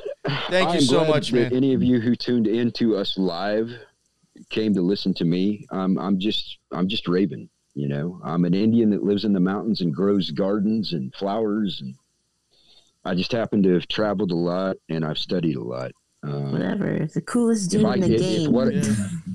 if if I say something that can help you, you know, look, if you all really want help, I have a podcast. It's called the Laugh Podcasts. Okay. I've got four different podcasts I'm doing right now. I have the Laugh Podcast. There's like 70 hours of stand up comedy, and I have pre recorded them all the way through Christmas, you all. So there'll be a new comedy podcast every week. I have interviews all the way through Christmas. I have audio books all the way through Christmas now. Um, and then I have the other things that I'm doing too. But if you really want to help yourself, find one of my laugh podcasts and laugh at my stupidity. and can you tell people, Raven, where they can find all this amazing content that you always put out? Um, my interviews are getting posted on YouTube now, the ones that I can. But Mhm. you'll find me at Spreaker.com, S P R E A K E R, Spreaker.com. and it will be Raven Keefer. If you type my name in, all four of those podcasts will come up. I'm also on Spotify, uh, Deezer. Every, I was surprised. Every one of the podcast repeater site, sites picked me up, including pod, Podcast Addicts. So if you type in Raven, as in the bird, Keefer, K E E F E R, you can find me on almost any of the podcast repeater sites too. So if you have a preference, um, Spotify would not pick up my no apologies because I talk about things that aren't allowed. Mm-hmm. Um, but they did pick, but they did pick up my, uh, they did pick up my laugh podcasts, my audiobooks, um, and my uh, interviews. So awesome. But, you know, just type in Raven Keefer Spotify or Raven Keefer Podcast Addict or Raven Keefer Spreaker and you will find all my podcasts. And they are four separate podcasts because they're four completely different things. But uh, I did the audiobooks because a lot of people have don't have time to read, but they can listen while they're doing other things. Yeah, absolutely. It's very helpful. um, and and just to point out to people, I, I, went back and I chose some stuff that, that most people haven't heard. Like uh, right now, uh, I did the Night Flyer, which is Stephen King's original story, not the one from the movie and then I did uh, the Berserker series by Fred Saberhagen, which is a true dystopian hell. They create machines; their only goal is to destroy life. Mm. Um, and now I am doing Ray Bradbury. So, uh, you know, it's it's a variety, but it's kind of this dystopian thing. Sometimes we create our own dystopia in, in the way that we think and in the way that we act. Isn't that the truth? So, uh, folks, if you don't have time to read, but you want some good, you know, I, am just reading the books. Um, there's audiobooks and the interviews are fantastic. I've had, I've had Teresa on and, and I've got a couple of new ones coming out with Reverend Raven, uh, so cool. amazing blues legend folks. Um, and we talk about the history of it and his band and his great. It's two parts. That's how much I enjoyed talking to him after all these years. Um, so you know just have fun with me and i'm not monetized you also you guys going and listening it's just to entertain you and, and to give you guys information it's not yeah does that cover it yeah absolutely yeah. thank you so much yeah i really um, want to dive into your podcast more i've heard some but there's so much content and i'm a busy mom so I listen here and there. But I appreciate the the audio because I can listen while I do stuff. That's how I learn oh, yeah. everything. I listen while I wash dishes. I listen while I fold laundry. right? So that's how we. Well, learn. you know, on the on the No Apologies podcast, I did. Uh, there's seven parts of occulted history. There's two different sections. Oh, there's one that I did early, that. and there's one that I did recently, and that's all the stuff that's been hidden that I could find. That I could mm-hmm. find. There's, I'm sure there's more. And then I did a ten part series that's just myths and mystics. Um, it talks about uh, mythology and oral traditions and then the last two, I actually shared oral traditions, stories that have been told to me. So, oh, that's so uh, cool. I try. I try to. I try to share things that are relevant and things that will help people. You know. Absolutely. Um, I just did a. I just did one on uh, Tesla three six nine, and I just did another one on sevens. Those crazy sevens. It just went out yesterday. Very interesting. Oh wow, yeah, I might have to check that shit out. Raven, Folks, you're such a gem. I, I, appreciate you. If you stuck with us for two hours, I appreciate y'all, and hopefully uh, it didn't get too long for you. But I tried to drop no, everything no, no. that I could and tell you, I've been I've been through hell myself, y'all. I've been through hell, and, and I put myself through hell too. I, I admit that. Mm-hmm. Um, and and somehow I've managed all these years later with all the things to actually be of use to people. Um, so don't think that you can't be. Absolutely. Raven, you're such a gem and I love you and thank you for coming on the show yeah. because you always have the most amazing things to say. I just really appreciate your knowledge and your time. Uh, yeah. I, I, always I thank you for having me on and, and hopefully this helps somebody. there you go. Exactly. Absolutely. I love yeah, it, I think I people get a lot out of it from all the different parts of your life. Oh my goodness, and all your content that they can check out. Yes. And don't forget, like he said, uh, yeah, Wednesday you'll be on my show. Nine thirty. Nine thirty yeah, in the morning. Oh yeah, or like ten. I think it's ten thirty for me. It. Yeah. Yeah. And why? Tell them where they can find it. Oh well, we'll be. Uh, I'll probably go live on um, Rejects and Friends and uh, the Occult Rejects Twitter and the Occult Rejects, or it might be John Ocular. I forgot which one. Whatever, some page that the Occult Rejects is under. We'll go to live to that on Facebook. Um, But yeah, I'm gonna try to go live this Wednesday. Uh, if I don't go live and it's just pre-recorded, that may not drop for a few weeks. But yes, this Wednesday, I think 10:30 Eastern. That's what I have. I could be wrong. Yes. Uh, that uh, 10:30 yes, Eastern. we will be going live talking about uh, magic again. So Awesome. yes, definitely looking forward to that. Man, uh, everybody. Yes, thank you so Man, much, my favorite. man. I appreciate you as always. Always love having you on, and you're just you, you always got great stuff to say. Thank you, bro, for real. Appreciate Pleasure. you. Appreciate Thank y'all. you. And thank you to everyone in the chat. Yes, and, and, uh, all the yeah. questions that was great, and uh, yeah, all our links. I even put Raven's links in there, and even his Twitter and his Instagram. He is on social media. Uh, I added all his links in there, so yeah, everybody's stuff is in there. And until the next one, everybody be well. Later.